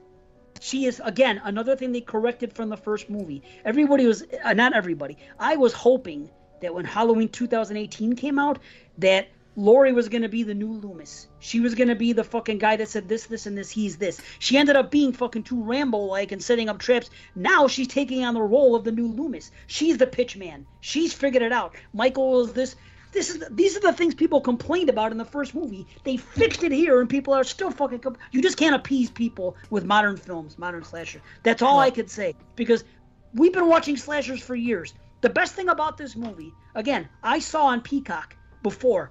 the description, and it turned me off. I was like, oh no, before I watched it, because I went in there yesterday, we were talking to JP to see if it was fucking gonna be for free or not, right? So I go on and it says, Laurie and a mob fucking haunt Mike. As soon as I see a fucking mob, I'm like, oh no, Halloween 4 shit. I don't want to see Michael be the fucking prey. I want to see Michael be the predator. I hate the fucking mob thing. Michael was you got prey. To see the predator and the Terminator. That's what I'm saying. But what I'm saying... Exactly. But the thing is, the mob was a good idea, because how else are they going to propel this? But they got sidetracked by the other guy and went to the hospital, and it gave Michael the ability just to go out there and fuck shit up, which is what people want to see. That 5-minute scene in Halloween 2018 that everybody loves, including myself, when he walks in those houses and he fucking kills the fucking people and does the shit. And a lot of people say that's the best sequence. Let's get more of that. Guess what? We got a fucking half a movie of every time we saw Michael fucking shit up. He was so vicious. The kills were so fucking great. Yep. I can't tell you the last time I watched a slasher. Great kills, but no all the tension in building those. Tension is dead. I'm sorry. The tension in fucking slasher films has been dead for a very long time. Well, then this isn't like old slashers. This isn't what we. The closest thing to them. No, I'm sorry. That Lindsay scene, the lighting, that lighting. We have great gore in plenty of movies today that aren't slashers. That lighting, that close-up, when Lindsay's stuck behind that tree and she's trying not to breathe, and he's there. That's a fantastic sequence. Fantastic. I like Lindsay. I found no tension in it. What happened to Lindsay? I guess she'll be back in the next one, too. Yeah. She's still alive. Of course. But the wokeness they're going for, this mob mentality, this sort of, we're the evil ones, we're becoming like Michael. It's a little too heavy-handed in this one. I didn't mind it at all. I thought they needed it for a plot point. I do agree. I think now that's just part of movies, in the sense of like that any mainstream movie is going to have this in. I think we spent a little too much time with Big John, Little John. If I have a critique there, Michael, that sequence just goes on a little too long, but terrible. They were still enjoyable. Yeah. So, I want to see the Myers house. Why is he... Oh, Michael, you've come home. What, don't you love the decor? God damn, I was cringing this whole movie. But That's just, I don't know. I hate it. I don't know. It's okay. Some other people don't like it either. That's fine. I thought the cringeworthy fucking dialogue was in 2018. That was my problem. To me, they fixed it in this movie. I didn't have that shit. I was fine. It was just, again, I'm not analyzing the fucking, every word that's said in fucking Halloween 4 and Halloween 5 and shit like that. Exactly. So I'm certainly not going to. Those were cringy. This is the problem I've been saying. Talking to me? Yeah, dude, Friday the 13th and shit. Big deal. I mean, there's a lot of that. I don't understand why people hold modern film. And I said it before. People are way too hard on fucking modern films. These people love fucking shit from the 80s. They choose to fucking ignore any negative shit because you're along for the ride and you're having fun. Nowadays, what the fuck? And what the hell are the Scream movies suspenseful and scary to you? Scream, be anybody, because other than the first scene, of part one, yeah, you're okay. Like, fine. Yeah, that's modern film. It's dead. Do we want it to return? Yes, but this is a movie for the fucking public. Halloween is a franchise. It's fucking big money. It's big business. If the only way we're ever gonna get suspense again. Because modern audiences don't want suspense. It's sad and it's sorry, but it's true. Kids don't want it. It's been gone for too long. If we watch independent horror movies, thank goodness, people like ourselves, our age, that grew up on this stuff, can make it. And we do see fucking suspense and scary films that are independent. A movie that's going to come out and play in theaters, odds are, especially a slasher, which, let's face it, they're targeted to fucking teenagers a lot of the time. It's not going to happen. It's just a sign of the times. But I knew that going in. It's like I said with Halloween 2018. I wasn't expecting a fucking masterpiece. I was expecting a competent slasher movie in modern times. And I thought I got it there. That gets worse every view. This movie, I got it. I may eventually come down a little bit, but I doubt it. Because everything I even predicted as things are happening, I'm like, okay, this is happening, and I know it was going to happen, and I didn't care. Like, when that guy set up in the fucking car, first of all, I thought it was an inflatable. When they're fucking, I go, that's not even a person. I was telling, watch it again. It looks like something is rising from the back. Like, yeah. I knew it wasn't him because the driving was awful. You know, Michael's a much better driver.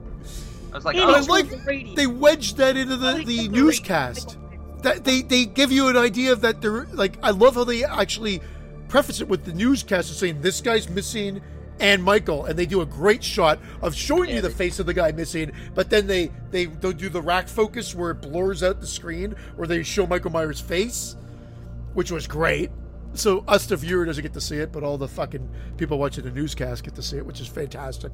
But so I like that because then they bring him back in. So I thought that was well done, man. One thing I'll agree with you guys on that I really do like. I like the voiceover in conjunction with Michael rising again. Michael has to rise. He is the boogeyman. I just don't like her speech. It just feels very heavy-handed and very matter of fact that she figured all this out, that she's taken over as the end all be all when she had no answers. People calling him the boogeyman when they're 40 or 50 years old and stuff. Yeah, but to them, that is the boogeyman of their town. He was called that back when they were kids, and they grew up with it. You got to remember that fucking everybody here was in '78. Tommy Doyle was the first person to fucking coin the term. Actually, no, Lonnie Lamb and the other guys were teasing him, saying the boogeyman was going to come. But Tommy called him the boogeyman first in fucking '78. Everything held true. Everyone that said it back then, and Lonnie Lamb, being teased and everything, he was being teased by them, but he was also teasing Tommy the same way they were being teased, which makes sense in fucking bulliedom when you're kids. That's the way it works. So everything that he was doing to fucking them, it just, everything to me, all the characters' motivations and what they said and everything made sense because they've been talking this boogeyman talk all these years. It's been 40. And then Lonnie gets killed off screen. I don't even remember how it happened. That was unfortunate because I liked him. I like Lonnie and I like the son. And so that was good guess in the sense I wish you saw Lonnie's death, but it was because it was going to be a reveal for the son. And when that son dies and he does what he does to him and then she's like trying to get him away, I'm like, please have him finish the son off. Not only because I liked him so much, I'm like, that would be fucking amazing. And then he does it. He just turns it and snaps his head. I'm like, yes! Like, yeah. Read my, I literally am watching the movie. He's walking. I even have it in my notes. He's walking down the stairs, right? And I said to my fucking wife, I said, come on. I go, hit his head one more time going down the stairs, I said. Because that's how my mind works. And I say this in movies all the time, and they never do that. They're just leaving for dead. And he fucking did. And I was like, bravo. Everything he did that had to do with a kill in this movie, I was popping for. I was like, this is how the fuck you do it. And again, everything with the Silver Shamrock Kids was fucking awesome. I even knew that it was a trick in the beginning when they went to the Myers house and he said, my friend puked and this and that, and he has a bar. I said, this is a joke. These are definitely, this is a trick. I can tell by the way they're talking. And it was, and I'm not mad about it. And then even when they got inside the house, they tried to play it off like, you think Michael's in their house? I knew that it was the third Silver Shamrock Kid. It was fucking great. And then after they left that, so I knew the guy wasn't in the car. I knew it wasn't Michael. I knew it was a trick with the kids, and it still didn't fucking bother me. Then we get the great stuff with the Shamrock Kids later and the doctor and the nurse, husband and wife.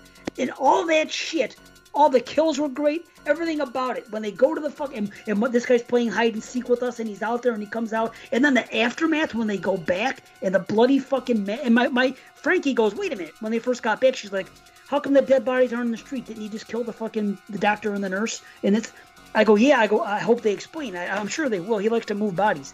And sure enough, boom, they did. And they zoom in on the fucking witch on the fucking top, and they show the after. We get kids killed in this film. We get fucking, dude. Even the couple with the drone. We haven't talked about them.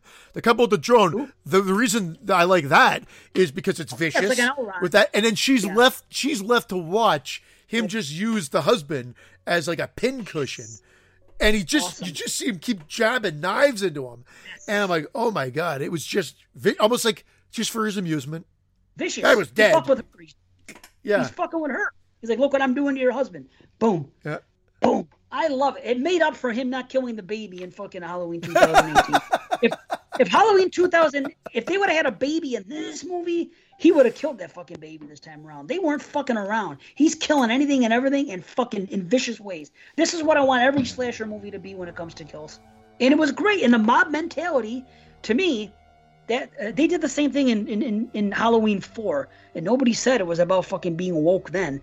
These are just human beings, mob mentality that's been going on for years. People are like that. They see one thing and they want to put the blame on somebody. You see it all the time on these court dramas when someone's innocently fucking tried and found guilty just because they always say, well, these little kids were killed. They had to pin it on somebody. So this guy was the patsy. It turned out it wasn't him, but everybody felt better that somebody got to fucking, that the mob got their fucking wish and somebody was punished for these awful crimes. This has been happening historically forever. And when all this stuff's going on, and I'm telling my wife as we're watching it in the hospital, I go, I love this. I go, this is so true to life. This is what fucking happens with mobs, and they think it's somebody. They haven't seen Michael in all these years. It is true. This has nothing to do with being woke or 2021. This has to do with fucking forever. Just because people are saying that now doesn't make it so. But when they see this guy running, I'm like, this poor bastard, he's probably confused, this and that. He doesn't, you know what I mean? I don't know what his crimes were. You know what I mean? So it's like, he's probably upset as fuck, and he's running. Nobody, and half of these people weren't even alive 40 years ago. That many, and the ones that are, maybe they're 50, and they're fucking 10 years and younger. They don't know what the fuck Michael is. They know about myths in the town. 40 years ago, this guy killed fucking 5 people or whatever. Big fucking deal. You think they're talking about it every day? Yes, Tommy and his group are, and Lori. Yes, but to them, this is something that happened on Halloween night 40 years ago. 40 40 still.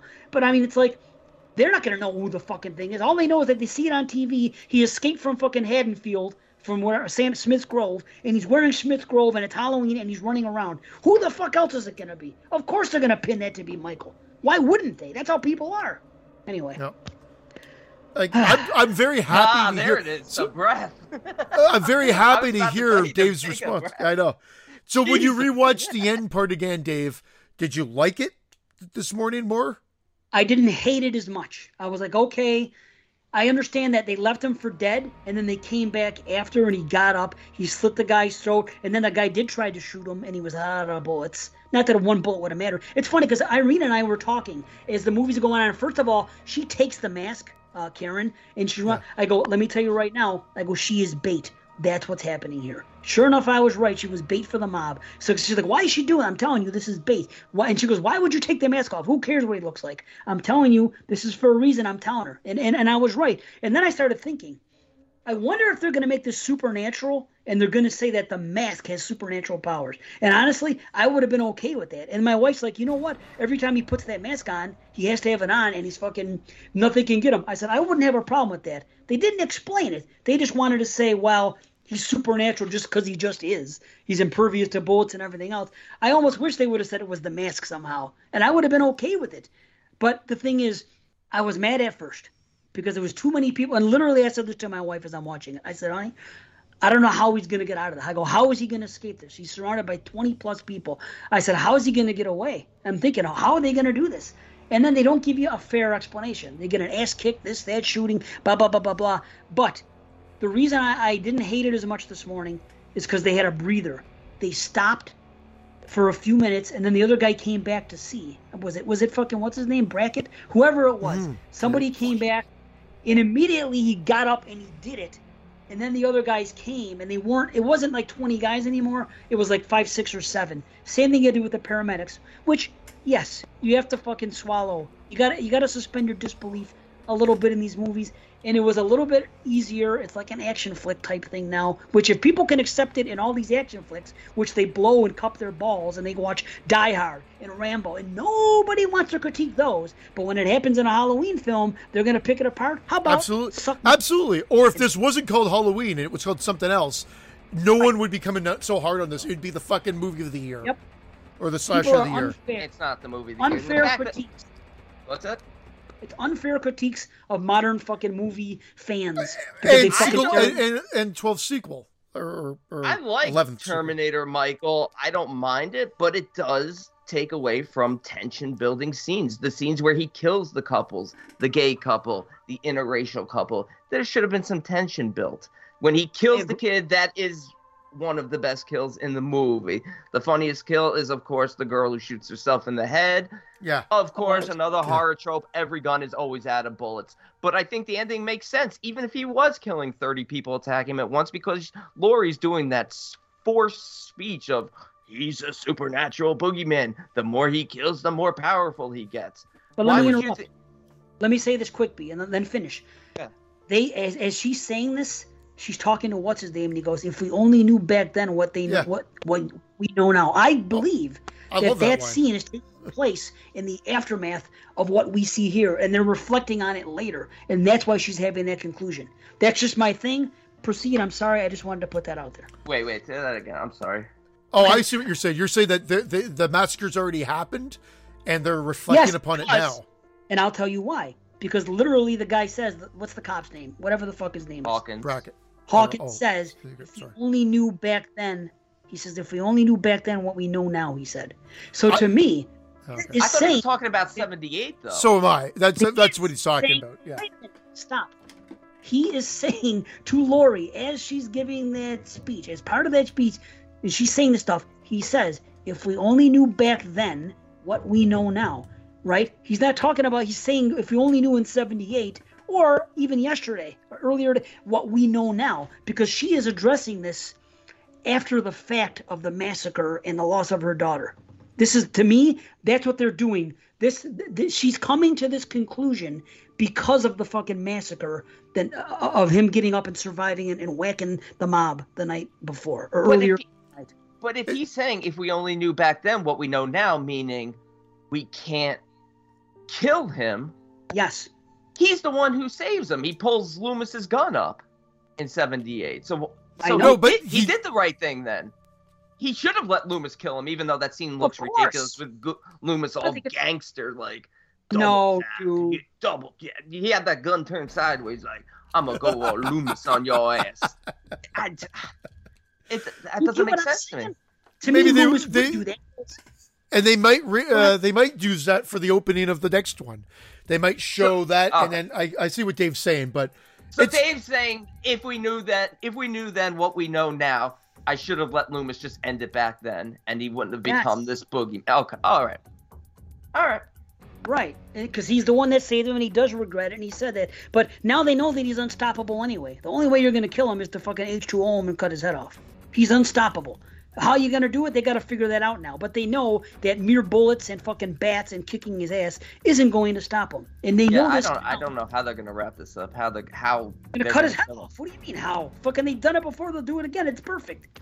Now they're really going to end it and bury it this time, which is fine. But honestly, they could have just as easily used this scene in the end of Halloween Ends and let him just fucking get gang beat in that street. Again, I'm watching this last night, and I'm like, man, this should be the end. It's too bad that we're being forced to fucking watch a third movie, because this would have been a nice, appropriate ending. But again, I've accepted it a little better on second view. It's fine. But that's all I'm saying. I think it ended nicely in Halloween 2, 1981. Well, it did. His eyes got burnt out there, but that's okay. That doesn't exist in this timeline, as we well know. And I really enjoyed it. Yeah, I liked how they brought that back. That's why I stand by this argument. I stand by the argument that I don't think they needed to ignore Part 2. I understand that that brings the brothers and sister element into it. But with all the changes that they've done, they could have had the attack continue, and they could have included all that carnage, which would have made more sense for her to turn into that Rambo person in 2018. And they could have just retconned the thing and made the joke and said, no, they're not brother and sister. Whoever put that in the file is wrong or whatever, and then just wrote it out, corrected it wrong in that regard. At this point, what difference does it make? They've ignored all these other timelines. They ignored all the other timelines. Let me explain why. Because now it's just one night and it's only a few people killed. So now it doesn't have to have the infamy. Like, people complain now, like the things B were saying before. Everybody in town's going to know about Michael and how he looks and what he did and everything. It's just one murder, one night that happened fucking 40 years ago, and a couple babysitters were killed and a guy escaped the hospital. It's not going to live in infamy. If you include all the events of Part 2, and then he followed her to the hospital, and then he killed half of the hospital staff, and then he did this. Now it's this fucking gargantuan thing that Haddonfield would never forget. This keeps it fucking mellow. Because this stuff happened, not all the time, but they even reference it. They even go out of their way in 2018 to say, "Oh, big deal! It was a guy killed three people one night. I know, small time. See, I like that. They put that in on purpose to minimize the events of Part One, because of they do that in Part One with the driving thing. That's why I forgive the driving thing. You're doing very well last night. You excuse it in a couple lines of dialogue. It's done. If you still have a hang up on it, that's on you, or whatever. But that's what a movie will do. Boom, done. Yeah. And I like that line. So no, I think we got to wrap this up just based on timing.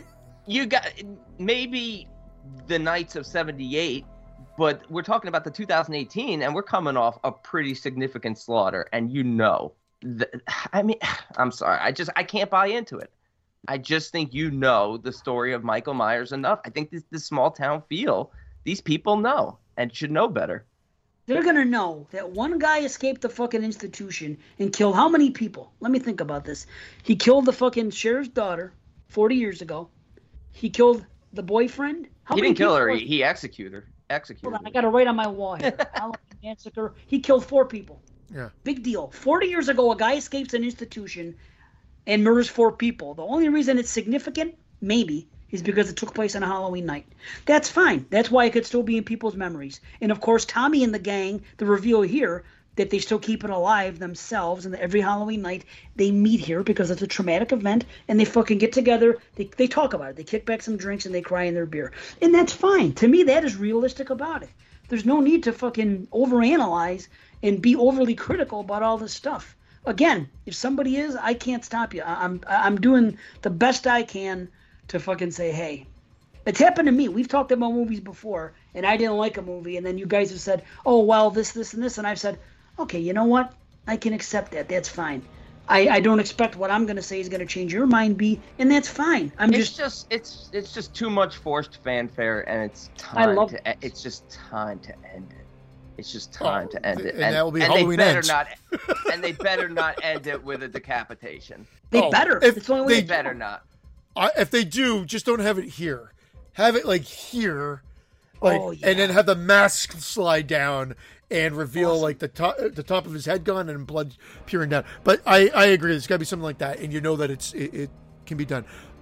I've thoroughly enjoyed this as well. There's one other thing you guys just brought up that made me, oh fuck, fan service, Haddonfield. Yeah, it was with the fan service, but it's okay.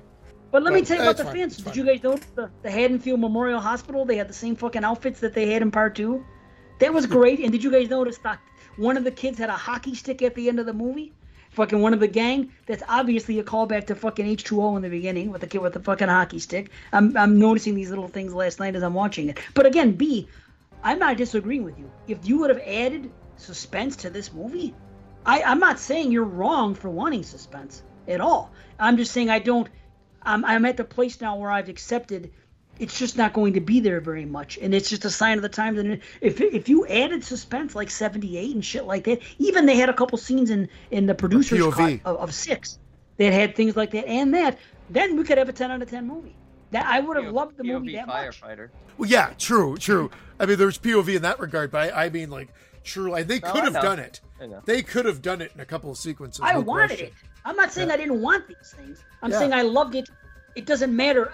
Not that it doesn't matter. I still loved it minus them, but I would have loved it more if they had them. Dave's higher than I am. I have a feeling Dave's higher than I am in this movie. I'm ready for it to end. All of it. Well, you'll get it next year. Dave, what's your rating? Will we? You want Brandon to go first? Let's end on a high note. Dave, Brandon, you go first. Okay, like I said, this is the Terminator. Great action, horror film, great kills, likable characters, but the absolute worst dialogue I've ever heard in a movie. Just terrible. And the speech at the end is just awful and forced, and it just, I don't know, it just does nothing for me. It's a 5 out of 10. Okay. I can't disagree with some of the things you said. However, I really enjoyed it. I like the characters. I didn't have as many issues with the dialogue overall. Like I said, little blips here and there. But like I like the fan service, like any movie sometimes, to be honest. But I liked it. Again, I've watched it once, and I'm an 8 out of 10. Right on. No, that's great. I love it except for the ending. Like I said, but I've already on second view learned to accept it a little bit more, so that's good. I hope that subsequent views, because I only watched the first 15 and the last 10 this morning. When I watch it again, I'll probably watch it today again, and I'll watch. Hopefully, it doesn't come down. But at this point, I'm way high on it. It's 8.5. I love it, man. I was so fucking happy. Nice. Yeah, nice. The intro was fucking great too, and the pumpkin. See, this is what's great. They were smart enough to erase all the bullshit fucking intros of 4 and 5 and 6 and all of the other ones and bring back the pumpkin, which is, if you have that property, you have one of the best openings to any fucking film ever with the credit sequence with the pumpkin in 78 and what they did in Part 2 with it splitting in the skull. I was so happy in 18 when they brought it back. In a different way. Yeah, I understand. But now with the music and the fucking jack-o'-lantern on a black screen. And then they found it one way to up it again in that one, in 18. They brought it back. People, I think John Rhodes hates it, saying, oh, they're being arrogant. I'm saying, no, they're bringing back a... It looked like a blow-up pumpkin in 18. This one, I loved it with the fire. Fine. And I loved, like, I don't know if it was blood or just melting wax, but whatever it looked like, the mouth was bleeding. I did love that, but... But to me, if we're talking again, like, and this is Halloween, like, if you're talking about how much you love the music and the credit sequence more than the film, it just missed the mark. Not again. More than the film. I'm just saying it's one more thing I like is that they were smart enough at Blumhouse or whoever to bring back. You had this property. Let's bring back an amazing. I was so pissed off. I know people love that Part 4 shit. For what, and I understand, oh, it's eerie in Utah, and they got these fucking shots of the fucking harvest, and this looks very October. I do. That's like okay. It too. Yeah. I get that, but compared to 1 and 2, it's like comparing fucking apples to fucking apple cores. I just, it's so great to fucking what they did. For you, my daughter just watched these, and she's like, "Man, I hate these opening title sequences that take so long with the." It's a different generation, man. That's the experience of it. I know. Well, it's a nostalgia thing for us, but other people that are used to new wave movies, It's not going to always hit. The nostalgia, that's why you two love it more. You two grew up on Halloween. Like I've said many times, I grew up more on Friday and Nightmare. Didn't experience Halloween till later on. Doesn't matter. When I my daughter loves 2018 and this one the best. Those are her two favorite in the series now. She said it. She goes, I think I like 2018 the best of them all. And well, that makes sense. She doesn't have the nostalgia of the old one, so she probably would watch the old one and find it a little boring. Well, we try to watch all of them, but we watched 1, 2. I had to skip 3 because I was trying to go the Michael Myers route. 1, 2, 4, 5, and then we had to go right to 2018, and then this one to get to. I think any new horror fans or any young horror fans today would find Halloween '78 boring, by today's horror standards. I don't want to generalize, but I think you are correct. Yeah. I think you are correct.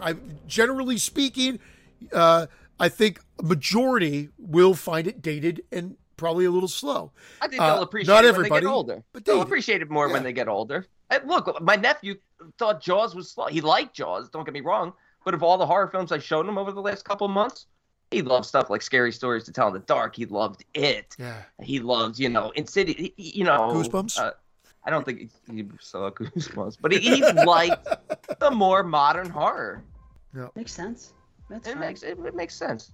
But like, it's not just fanboy shit. Like, because Friday the 13th remake come out, I didn't automatically love it because of nostalgia. If I had issues, I still have issues. Like Halloween 2018, the more I watch it, the more issues I have. And now it's probably all the way down to like a 7 out of 10. You know what I mean? It was like the highest ever was a 7.5. That's still pretty high, though. I know it's pretty good. I think your ratings are still pretty high for nostalgia reasons. No, I just think it's a good slasher. That's all. I don't know.